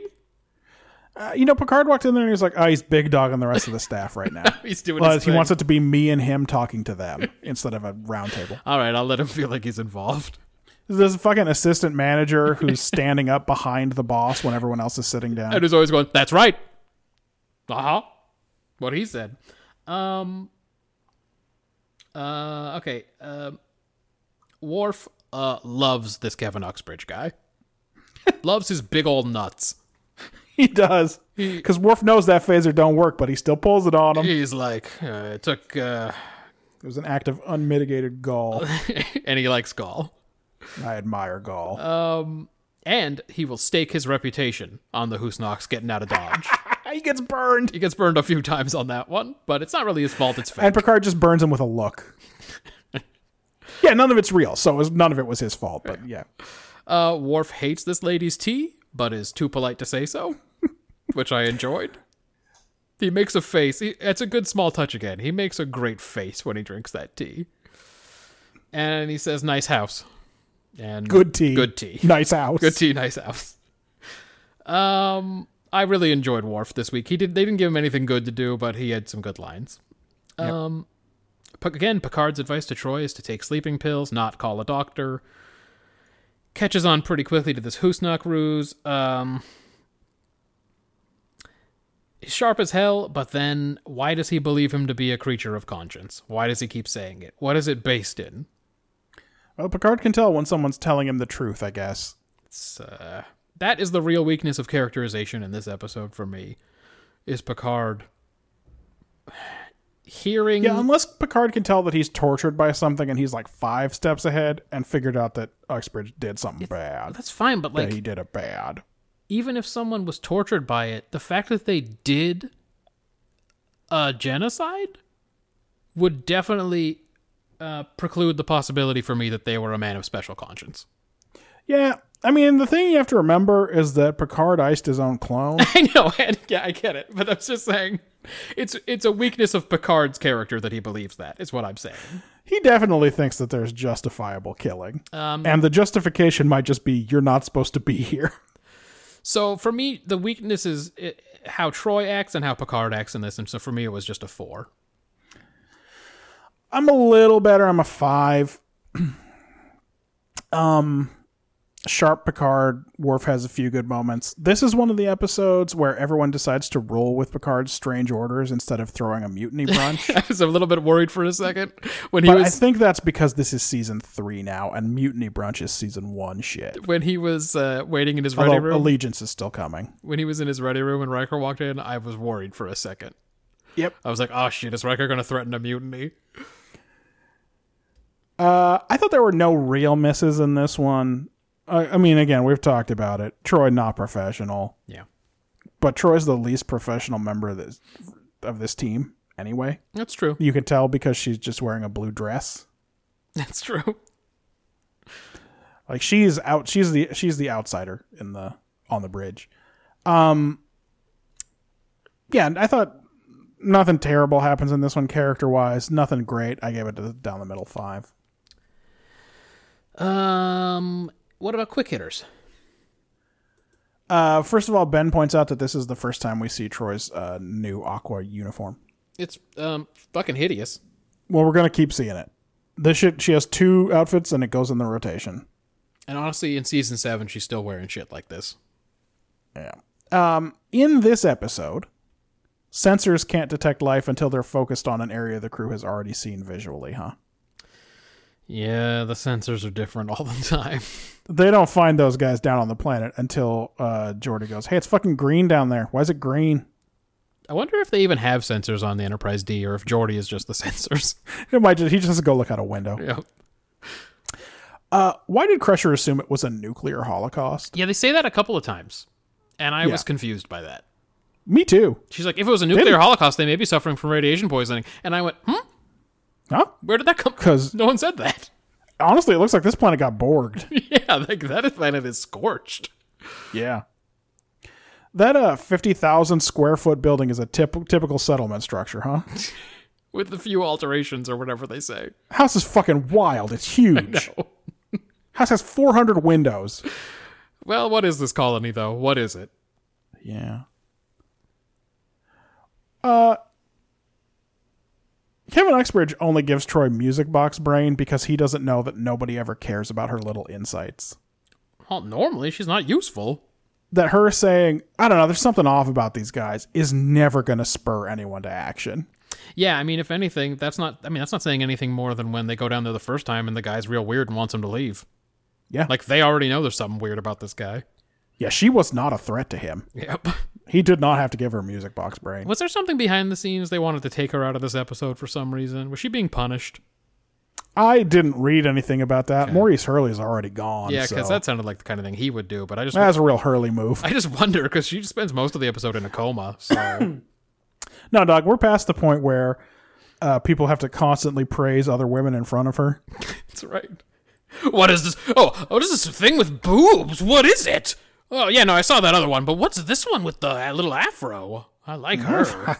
Got into that, She huh? looks like a woman. Like the Hoosnock ship model.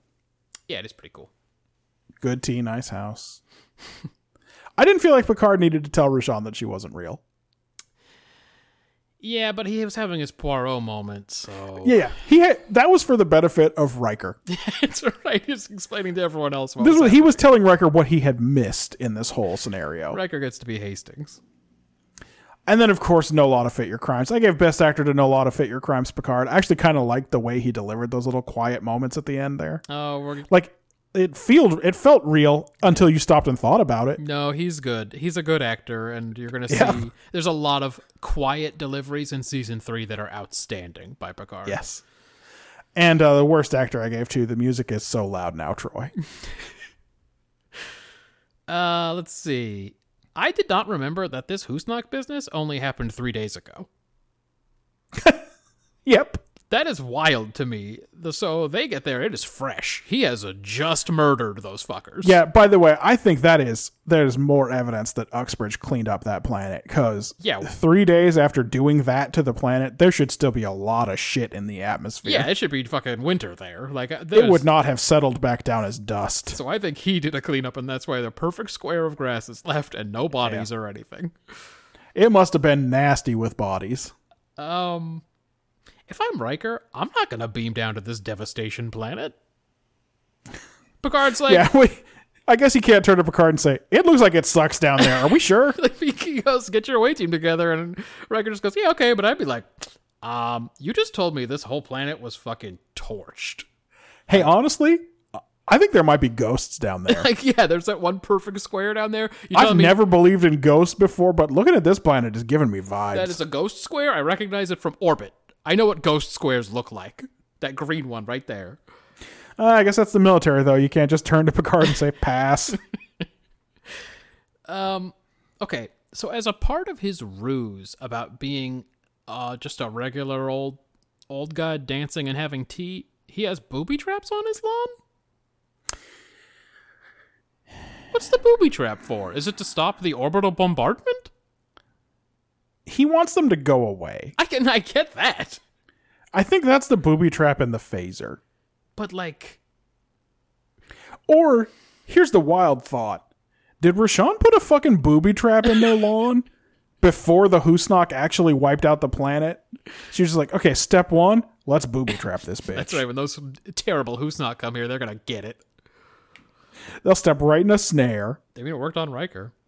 Or was it like she was like, we got to fight, and he was like, here's a compromise. I was a Boy Scout. That's right. I'm gonna build a deadfall trap and trap a Hoosnock under a log. compromise, we stay here, but we have so many pranks.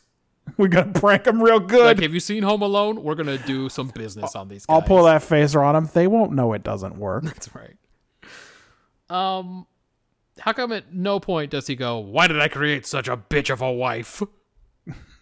Because she's always telling him he's being rude and not to be that way and to let the people into his house. Oh, that's what he loves about her. Oh. She's never turned anyone away from their house in her life, and she's not gonna start now. Again, I have questions about how this Hoosnock attack went down because she keeps talking about how the people went to go fight them. I just Yep. I don't understand what happened. well, the Hoosnock fight in um in big uh big squares, big ranks and files. It's basically like the Revolutionary War. Uh, let's see. Hey, Kevin Uxbridge, a man of special conscience. What about that guy who got exploded on that panel on the bridge? He's not smart. You did that to that guy. Why hurt that guy? These people came to help you, you dick. Special conscience, and where and special conscience for Troy, special conscience for all the Hoosnock. I don't buy it. That's what makes his conscience special. It's complicated. And again, it's not regular conscience. Don't hurt people. that scene where they just go down there and they're just dancing, um, they both look like fucking brainwashed weirdos in that scene. Yeah. I, if I had walked in and they were doing that, I, I would have been like, everything that I think is confirmed. This is definitely some kind of weirdness. Um, and you're right. Uxbridge really sucks at this. That ship Yeah. blowing up from one torpedo after the last fight showed they were invincible is so dumb. Yeah, it, he's not good at it. It's no wonder the Hoosnock weren't fooled. It's crazy how dumb he is. he has that huge, powerful ship appear, and then it shoots Picard real bad, and then it runs away. It doesn't run away so fast that they never have a hope of catching up. It exactly matches their speed. Mm-hmm. No matter how superior Riker demands they be. He's not good at I it. know he's bad. Uh, and then finally, when one of the times when the house reappears, you get a textbook. You better come see this from Geordi, Oh yeah. which I have always I always try to keep track of. well, and by the way, often from Geordi. T- Geordi does it a lot, but normally it's because he's in engineering and he's lonely and he wants him to come to engineering. But in this one case, he's at the back station on the bridge and Riker's at, and Picard's in his ready room. It's like, just go get him or something, or you could just tell him, "Hey, come out here. The s- house is back." But he goes, "Captain, you better come see this." Hey, you, li- just like you seemed to be expecting, the house is back. That's right. This is not a surprise at all, in fact, so I can just tell you about it. Um, what did Ben have for uh, quick ones? Just the aqua, the ugly aqua uniform. just the just the debut of the aqua dress. Okay. Well, we've we've done a long episode, and we still got one to go. We do, and in fact, even before that, we need to do a quick rundown Oh, of yeah. the actor rankings for TNG. All right. There's almost no difference between us, so I'll just uh, read them off. We have Picard at the top, then Guinan, Yep. Geordi coming in three, and Worf coming in four. Yep. Uh, we're flip flopped on Crusher and Troy. Yeah. I think it's uh, a kind of a recency thing. Haven't seen anything out of Crusher Yes. in the couple of episodes she's been back, and I- Troy occasionally puts in a good performance. I didn't know what to do with Crusher. I only remembered that in season one she was better than I had uh, re- like originally remembered. yeah. So either way, they're tied for fifth. Yep. Uh, then we have Riker, and then Wesley and Data were flipped on, and we've got them tied for last. Um, I do believe, just to say, just to defend this, I believe Spiner is a better actor than Will Wheaton. What makes it so and close? A lot of a lot of the writing is hurting Data. what what makes it so close is that Brett Spiner makes so many bad decisions. I see. I feel like he's definitely a better actor. Will Wheaton can't even read his lines right, but but Spiner chooses to do things that are so wrong all the time.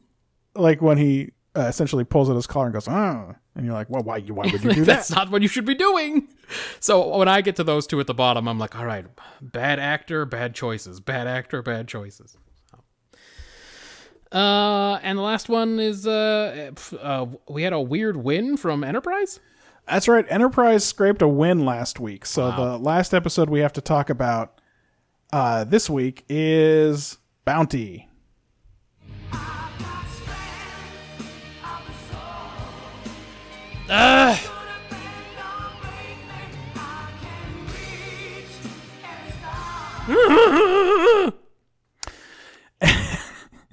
Uh, Enterprise is, as usual, exploring some planet, and they got people down on shore leave or whatever. Um, but they're called back up, and they have a rendezvous with a Tellarite shuttle, I guess. Uh, it's helmed by Captain Scholar. Yep. He claims he's a miner. He knows all the hot spots on this planet, and he's gonna act as their guide. Um, T-Ball's like sort of not having it because the Vulcans know about these guys, and apparently they're pretty argumentative. Right. Because there was that throwaway line in Journey to Babel that said that. That's right. So so they now it's- argue for no reason. Now it's that that good good lore. That's right. Um, but you know, uh, Archer's going to do this thing because uh, that's how he rolls. But the second they get down to the docking bay and let Scalar in, he shoots Archer and Trip with a phaser and takes Archer with him. Right. He uh, he disables the nacelles for a minute with a weapons blast and slips off to warp. And Enterprise has to get everybody back up from the surface, including uh, T-Pole and Phlox, before they can chase after him. Uh, here's the deal, though. T-Pole and Phlox are stuck in decontamination because they picked up a microbe down on the planet. And I'm just going to run the whole B story Yeah. at once Yeah, get rid of it. this microbe oh it's raining this microbe uh has brought on ponfar and t-pole and she's crazy horny and there ain't but one dude around and it's phlox and despite their very open attitudes about sexuality phlox is shy and also she's his patient and she's been incapacitated by a weird microbe so again i don't know what consent is like in the future but doesn't seem like she could give it anyway so for all the obvious reasons he's not having it she keeps telling him he's got the cure for her and it's that good d he tries to whip up like a serum to keep her shit under control. Uh, but she escapes and goes running through the corridors, and they have to evacuate the deck and send Reed and a security team out. in Don't their send Reed. suits. She's running around in her undie pants. Uh, she rubs up on Reed pretty good too when she finds him, but Uh-huh. eventually they drag her back to the fucking De- Uh, decontamination. quarantine. Yeah. uh, where he gives her a medicine and she fucking sleeps it off, and then she's okay, and she's like, "I don't remember what happened," But- and he's like, "Ah, it's cool." And she's like, "Don't tell anyone about it." And he's like, "Too fucking late." Anyway, half the fucking episode is her being extremely horny. Enterprise keeps doing this to us. Yeah, it's real bad. Here's the other plot. Uh, Archer is now on the shuttle, and he's behind a fancy force field made of hula hoops. and he overhears Skalar talking to a Klingon named Goroth, and it turns out that there's a bounty on his head. Uh oh. and uh, this Tellarite is trying to collect on it. He he tells him, "Hey, look, you know, you know they're gonna kill me. You know that's the plan, right?" But this guy's like, "Listen, I got debts. I need this money. Yeah. It's a lot of money." Archer then overhears him talking to his brother on the radio. He's going to get this ship back that the Klingons have impounded. It's this freighter is his only love Yeah. That's what this And he money's gonna loves get it. him, right? and it's going to get him this ship back. It's the best freighter you've ever seen. It can haul a million metric tons at warp 4.5. Another bounty hunter shows up. G- Name is Kagodar, Yeah, this guy was awesome. and he's going to He had these uh he had these big eyes and he was kind of crazy. It was, The crazy big-eyed there alien. was something about him. I don't know what it was, but it was fucking. It's hard great. to say. It was great. something auto parts i don't really know um the deal uh he's gonna he's gonna take archer yeah apparently uh scalar took so long to get archer that goroth He double booked. also contracted with this he, guy con- he contracted two dudes for this. so they're doing a space fight this shuttle's not really meant for fighting scalar can't do the fight and also fly archer's a pilot so he lets archer out They I uh, feel like we released do some this beacons. every time he's captured. He convinces someone his piloting skills will be necessary. Yep, that's his trait, pilot. So uh, they've got these beacons that he previously used to trick Enterprise. So Enterprise went off in the wrong direction when they finally got their warp engines back. Doesn't really matter. Yeah, Uh, but he uses these beacons so that the guy doesn't know where to fire on. He goes deep into the atmosphere, causes the other guy's ship to crash, although he survives it. Uh, but their ship also goes down because it's got engine trouble. Archer pr- makes like he's gonna repair it, which is when he finds out all about this freighter and uh, the Skalar's got this brother. His name is uh, Gavrin or something. Yep. and he he doesn't really want him to do this. He's like, look, this is not the money is not going to fix things. yeah. You know that ship don't work no more, right? Well, he doesn't just come out and tell him that because uh, that would end the episode, I guess. That's right. but the guy's like, look, we're gonna get the we're gonna get the fucking ship back, and his brother's like, look, this is not gonna solve things anyway. Archer sabotages the engines, which makes Scalar mad, so they have to go to a station to get a part Yeah, and that's where we finally meet the brother, and the brother reveals to him, look, the Klingons tore that ship apart. yeah. You ain't getting Like, that. I know ship you back. think you're going to unimpound it, but that ship is garbage now. They took the engines, they took everything. Yeah. And this turns it around in Skalar's mind, I guess, because now he's like, oh, what the fuck has this even been for? But uh, Goroth knows he's got him, so he can't just let Archer go. Yeah, because then he'd be killed. So they scheme up a Die Hard, where he gives Archer a lockpick, and so when the Klingons take Archer back to their weird-looking ship, uh, he gets himself out of his handcuffs and he knocks Klingons out with those handcuffs, and he steals a disruptor and he fucking shoots his way to an escape pod. Yeah. Apparently, he didn't plan beyond that because then he just ejects in the escape pod and fucking floats there while the Klingons turn around. But good news, here comes Enterprise. Yeah, it was perfectly planned. Uh, Enterprise, meanwhile, had gone and talked to Kago Dar down on the planet, and they so they'd learned about the Klingon bounty and everything. They went off in the right direction this time. Yeah. Uh, they fight dumbly for a minute until Enterprise grapples the pod and disables the Klingon ship and retreats. And uh, I don't know. Then on the bridge, Archer calls Sklar and says goodbye. But it's like We are now best friends. that's it. So, um, Boof. what was this episode about? Life is just a series of cages, bro. You got T-pole in the decontamination room and Archer in that guy's hula hoop prison. Well, also don't forget the cage of her intense sexuality. yeah, I'm playing. This had no take. It's a zero. Okay. There's nothing. There's nothing here. I don't know. Did you have a take? I couldn't find one. I mean, I did. It's just for the A plot. The B plot obviously is a no take. Uh, you can't build a good life by being a bad guy. Ooh. Scalar is willing to do stuff that he's clearly uncomfortable with Right. Yeah. because he's he's got this dream that he's going to get his ship back and repair his relationship with his brother. he's like the world's softest bounty hunter. He is the world's softest bounty hunter. Um, his brother's mad at him and he doesn't like He's it. really- but he's going to buy this ship back and he's going to make his brother the first mate of the ship and they're going to cruise the galaxy and they're great friends. They're gonna be space brothers forever. right. Um, but of course he has to learn the hard way that this none of this makes sense. That you can't you can't keep being a bad guy and just like I guess the plan is just stop being a bad guy at some point and hope that you have, can forget it and you don't have weird Kevin Uxbridge guilt. Right. here is the problem with a this a take. Well, first of all, the B plot doesn't factor into it at all. Second of all, it doesn't seem credible that this guy could have gotten into this line of work. And also that doing this for the Klingons hasn't burnt out the good part of him. Yeah.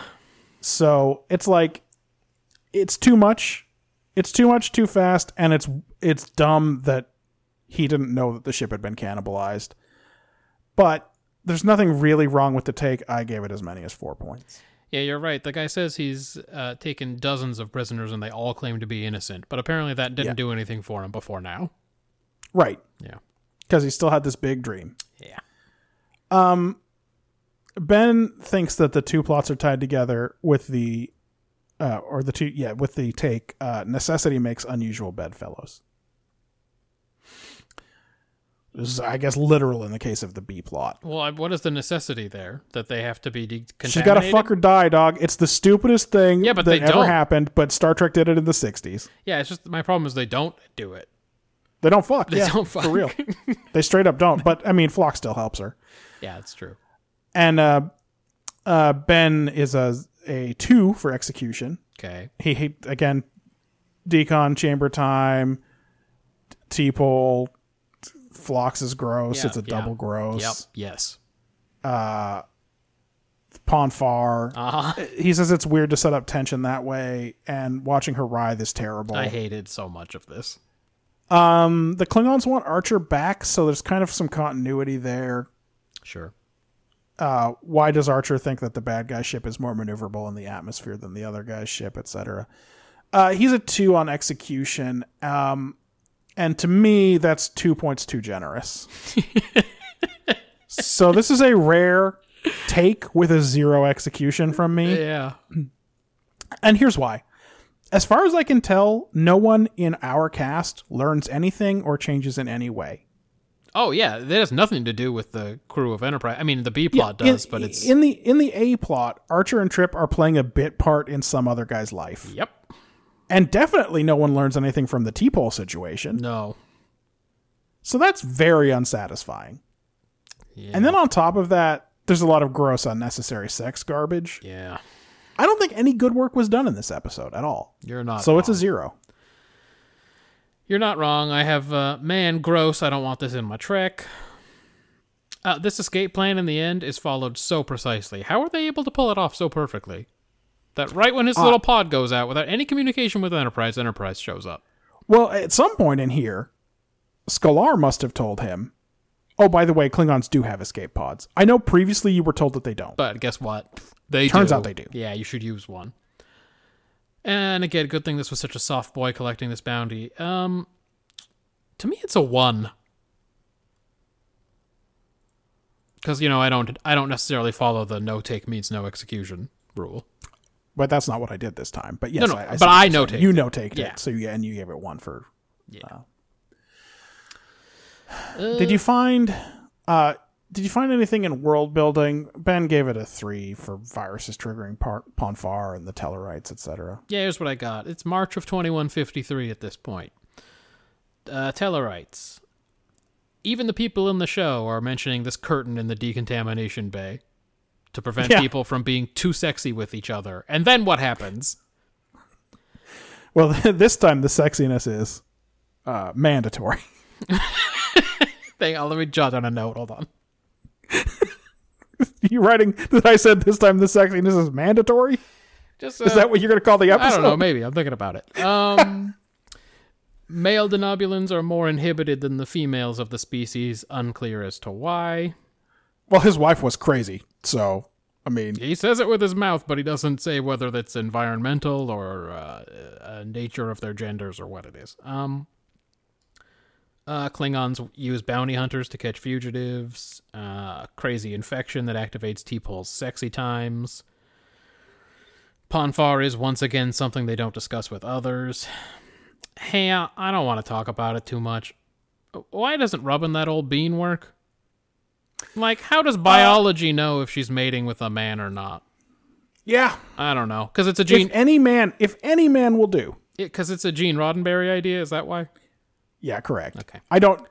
Uh, and- and furthermore, it's wild that he doesn't suggest it. Yeah. It's wild that he doesn't say, "Well, go behind the curtain." Yep. Do what you got to do. I'll And plug my masturbate. ears. I'll go to the other part of this chamber. yeah, I'll go to the I other. guess. Yeah, the other, the Th- outside. I'll go to the um, antechamber that for some reason exists, yeah. and you, You, you know, stay I'll in just give you here. like, you know, what? I'll give you a solid hour. you stay in here. and you conjure up whatever images you need. let me know when you're done. Yeah. Um, fire salt. Archer was the only one ever to escape Urapente. They may have indicated that when he actually did it, but I didn't remember. Um, Despite the fact that all he had to do was bribe someone to get him out, it, frankly, it seems like there should have been more escapees. so are they just at war with the Klingons now? because they I mean, Archer is aggressively persona non grata. It's not clear what the diplomatic situation is. 'Cause- They may not be worth declaring war for the Klingons because They got there's one only ship. one starship. because they just straight aggressively open fire on this Klingon vessel. They disable it. Yeah, It's not good. Um. Anyway, for me, is not. it was a standard three.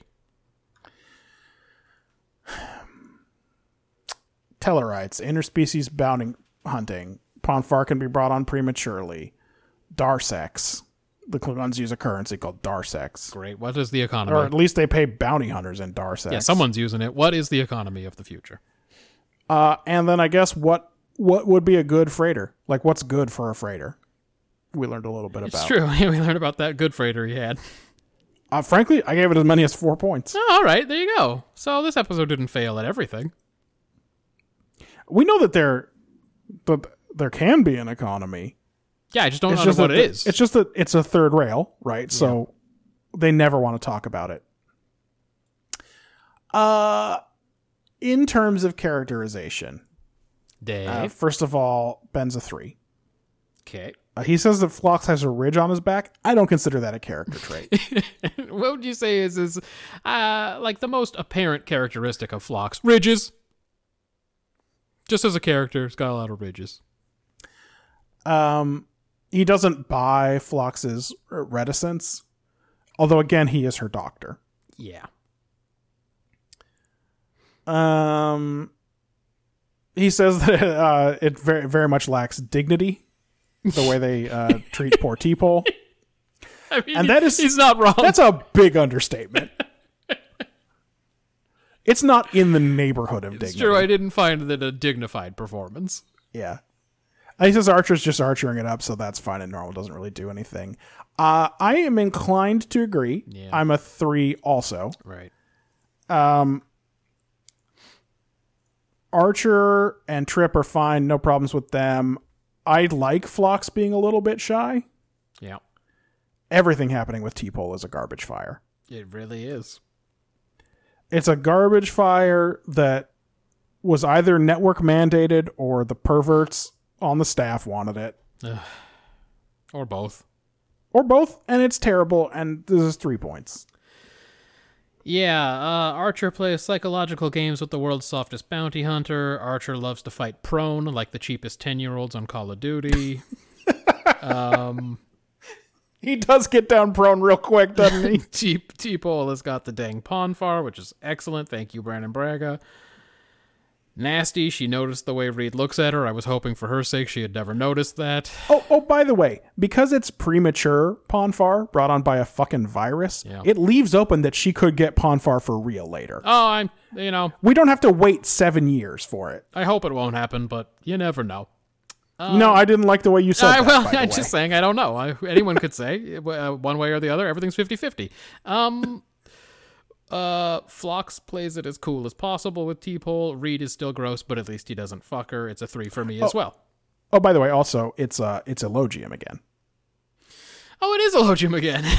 Yeah, That's true. except Schmollis would have fucked her. Do you say three? It's a three for me as well. Uh I can do quick ones. They're quick. let's have those quick ones. I got two quick, quick ones. This Tellarite is one of the Scalar brothers. Yep. And then I had, uh, uh, uh, is Kago Dar Gowron? Yeah, he's definitely Gowron. I was getting hard Gowron vibes from him, but I wasn't hundred percent sure, so I looked it up at the end. I looked it up, but I already knew the answer. His voice was he just did Gowron. Yeah, he's Gow- well. He does Gowron w- even when he's in the holodeck in the Dixon Hill. So That's kind of true, and he does it in that VCR game we had. You, that's true. Where he's playing a different Klingon who looks exactly like Gowron. the one who is moving now. Answer me. You lose gravity in your section and lose two turns. uh, but I, that's all I had. Um, I wrote, "Aw, Phlox is shy." Yeah. Um, Reed loves to blow something up. Yeah, he does. Uh, then I wrote, "Getting Gowron vibes from this second bounty hunter." Does T'Pol not know the word horny? I don't know. Because they go a long way around where she says she's hungry, and he says Oh, yeah. their food will be there real soon, and she says it's not food I want. And then I'm like, did she not know the word? She doesn't know any Or- of the any of the synonyms. Was she hoping that the surprise of that would push him over the line? Ugh. Yeah, like you said, no. All right, you can have it. When they make this, or when they're leaving, and Archer's like, I don't know, man, are the Klingons going to be mad at you about this? And Skalar's like, they don't know I gave you a lockpick. Hey, the last time we saw the Klingons, uh, it was uh, Duras's family member, Duras's ancestor, Mm. making a lot of excuses for losing to Enterprise. so I wouldn't be too comfortable I know. if I were in this guy's shoes. Oh, I was gonna say to you earlier, how much do you want to bet? This guy was like, uh, I can't just let you go because Goroth is he knows that I have you and that'd be bad for me. But then the guy just goes, Nah, you know what? I can't do it though. I don't have I don't have it in me. I'll just let you go. And then Archer went, No, that's not actiony enough. I've got a No, man, plan. I've got a plan. I got a plan. I'll go to prison and I'll break out and I'll shoot the shit out of these guys. Uh, and then the last thing I wrote here, and I'm not proud of it, was if you were a rich Klingon, could you say you've got Darsex for parsecs? There you go. That's what you would say. Hold on. That's- I gave the best actor to Skalar and the worst actor to Goroth. Uh, Goroth was It's not that I didn't, not that I didn't like Kagodar, but like it's just Gowron with a different makeup. So, I loved whatever weird little alien he was supposed to be. um, the numbers are in Oh, thank God. This was a long one. in fifth Oh, place wait, wait, this wait, week. Wait, wait, we have to do the actor ranking. Oh shit! Yeah, we do. All right. So the Enterprise actor rankings. All right. we are there are some differences in our rankings here. Okay. We both have Flocks at the top and we both have Trip in second. Okay. So those two are locked down. Then in third I have uh T-Pole. Okay. You have Reed. Yeah. And this is what I'm very curious about. Yep. I want to know what good work you've been seeing out of Reed that I know- have completely missed. You know I haven't. because I have him in sixth. you know I haven't seen any good work out of him. I've seen not as many bad works out of him as some of the other people. I see. So what I'm saying is I wanted to talk about this real briefly because we've we've gone so long. Um, sometimes you can do uh, exactly what they've asked you to do with a character, and the problem is not your acting; it's the terrible character that they made. And for me, Reed neither helps nor harms. The actor who plays Reed doesn't help or harm his character. He's neutral. see. His character is fucking terrible. But I think he's doing exactly what he's supposed to be doing with that worthless character. Interesting. Um, you have T-Pole fourth. Mm. Uh, I have Hoshi fourth. Now, I think we don't. She's not written to do anything, Yeah, but I she's think rarely she's in had it. well acted scenes mostly. Okay. In fifth place, we both have Archer. It's just There a are only shame. seven people on this list. I know it's such a shame that it's built around him, and he's. It's not even that the character sucks. It's, the actor's not good. Sixth is where you have Reed and I have No, I have Hoshi. Ho- uh, so you have Hoshi and I have Reed. Yeah. And then in seventh, we agree on Mayweather. So the final, uh, the current ranking is Flox, Trip, T-Pole, Reed, then Hoshi and Archer tied, then Mayweather. Yeah. Uh, when do you want to revisit these? Like seventy-five or something? So, let's say, s- uh, here's the thing about 75. Uh, 75 is real close to the end of Enterprise, so let's just say when Enterprise ends. Uh, Because I think that's 79 or 80, right? Like, uh, Wait, you mean TOS? TOS, sorry, TOS. Yeah. When TOS ends, we'll do actor rankings. It'll be a. f- We'll, a we'll f- do a wrap up on TOS and check in on the others when after um, Turnabout Intruder. Yeah. All right. Scores are in. All right. Back to it. Uh, back in last place for the first time in a while, uh, Bounty with 18. So Enterprise uh, down in last place. I gave it seven. You did give it seven. I only gave it 11. So not great. In uh, fourth place this week, uh, very comfortable for them. Voyager Futures End Part 2 with 22 points. Back to back. 18, by fourth the way, place. is extremely terrible. 22 is also quite bad. Well, I don't know if you noticed that Bounty got a one in execution. It sure did. it's not good. in third place this week, and they've been sitting in third place for a while. TOS Patterns of Force. Yeah, it used to be Enterprise's spot, but TOS seems to have staked it out. They are reliably third place now. Yeah. With 30 points, uh, the runner up this week, TNG with the survivors. We each had that as a 15, and for you Yep. that was slightly above average, and for me it was slightly below average. Yep, exactly. And um, the winner this week, 13th win, Wow. Deep Space Nine, Second Skin. Uh, 34 points is not a great week, not a great winner for the week. For instance, the Enterprise episode that won last week got 35. Right. Um, but I guess you just have to beat the competition. So this week, the best episode was Second Skin. Now, DS9 has 13 wins, Yeah. TNG has 15, Yep. TOS has 16. They all in it. It's a three way race. It's crazy. You would not have thought after the bad season one of Deep Space Nine.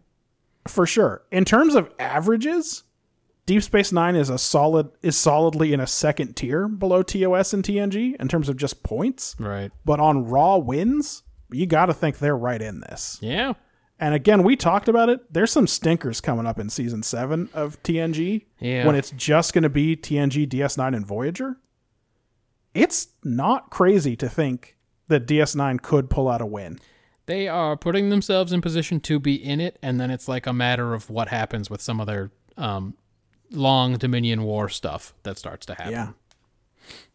Yeah. next week, next time we do this, next week's a mailbag. Yeah. We are watching by any other name. God, that sounds like a, sounds sounds like the episode that would be about Data if it was TNG. It sure would be.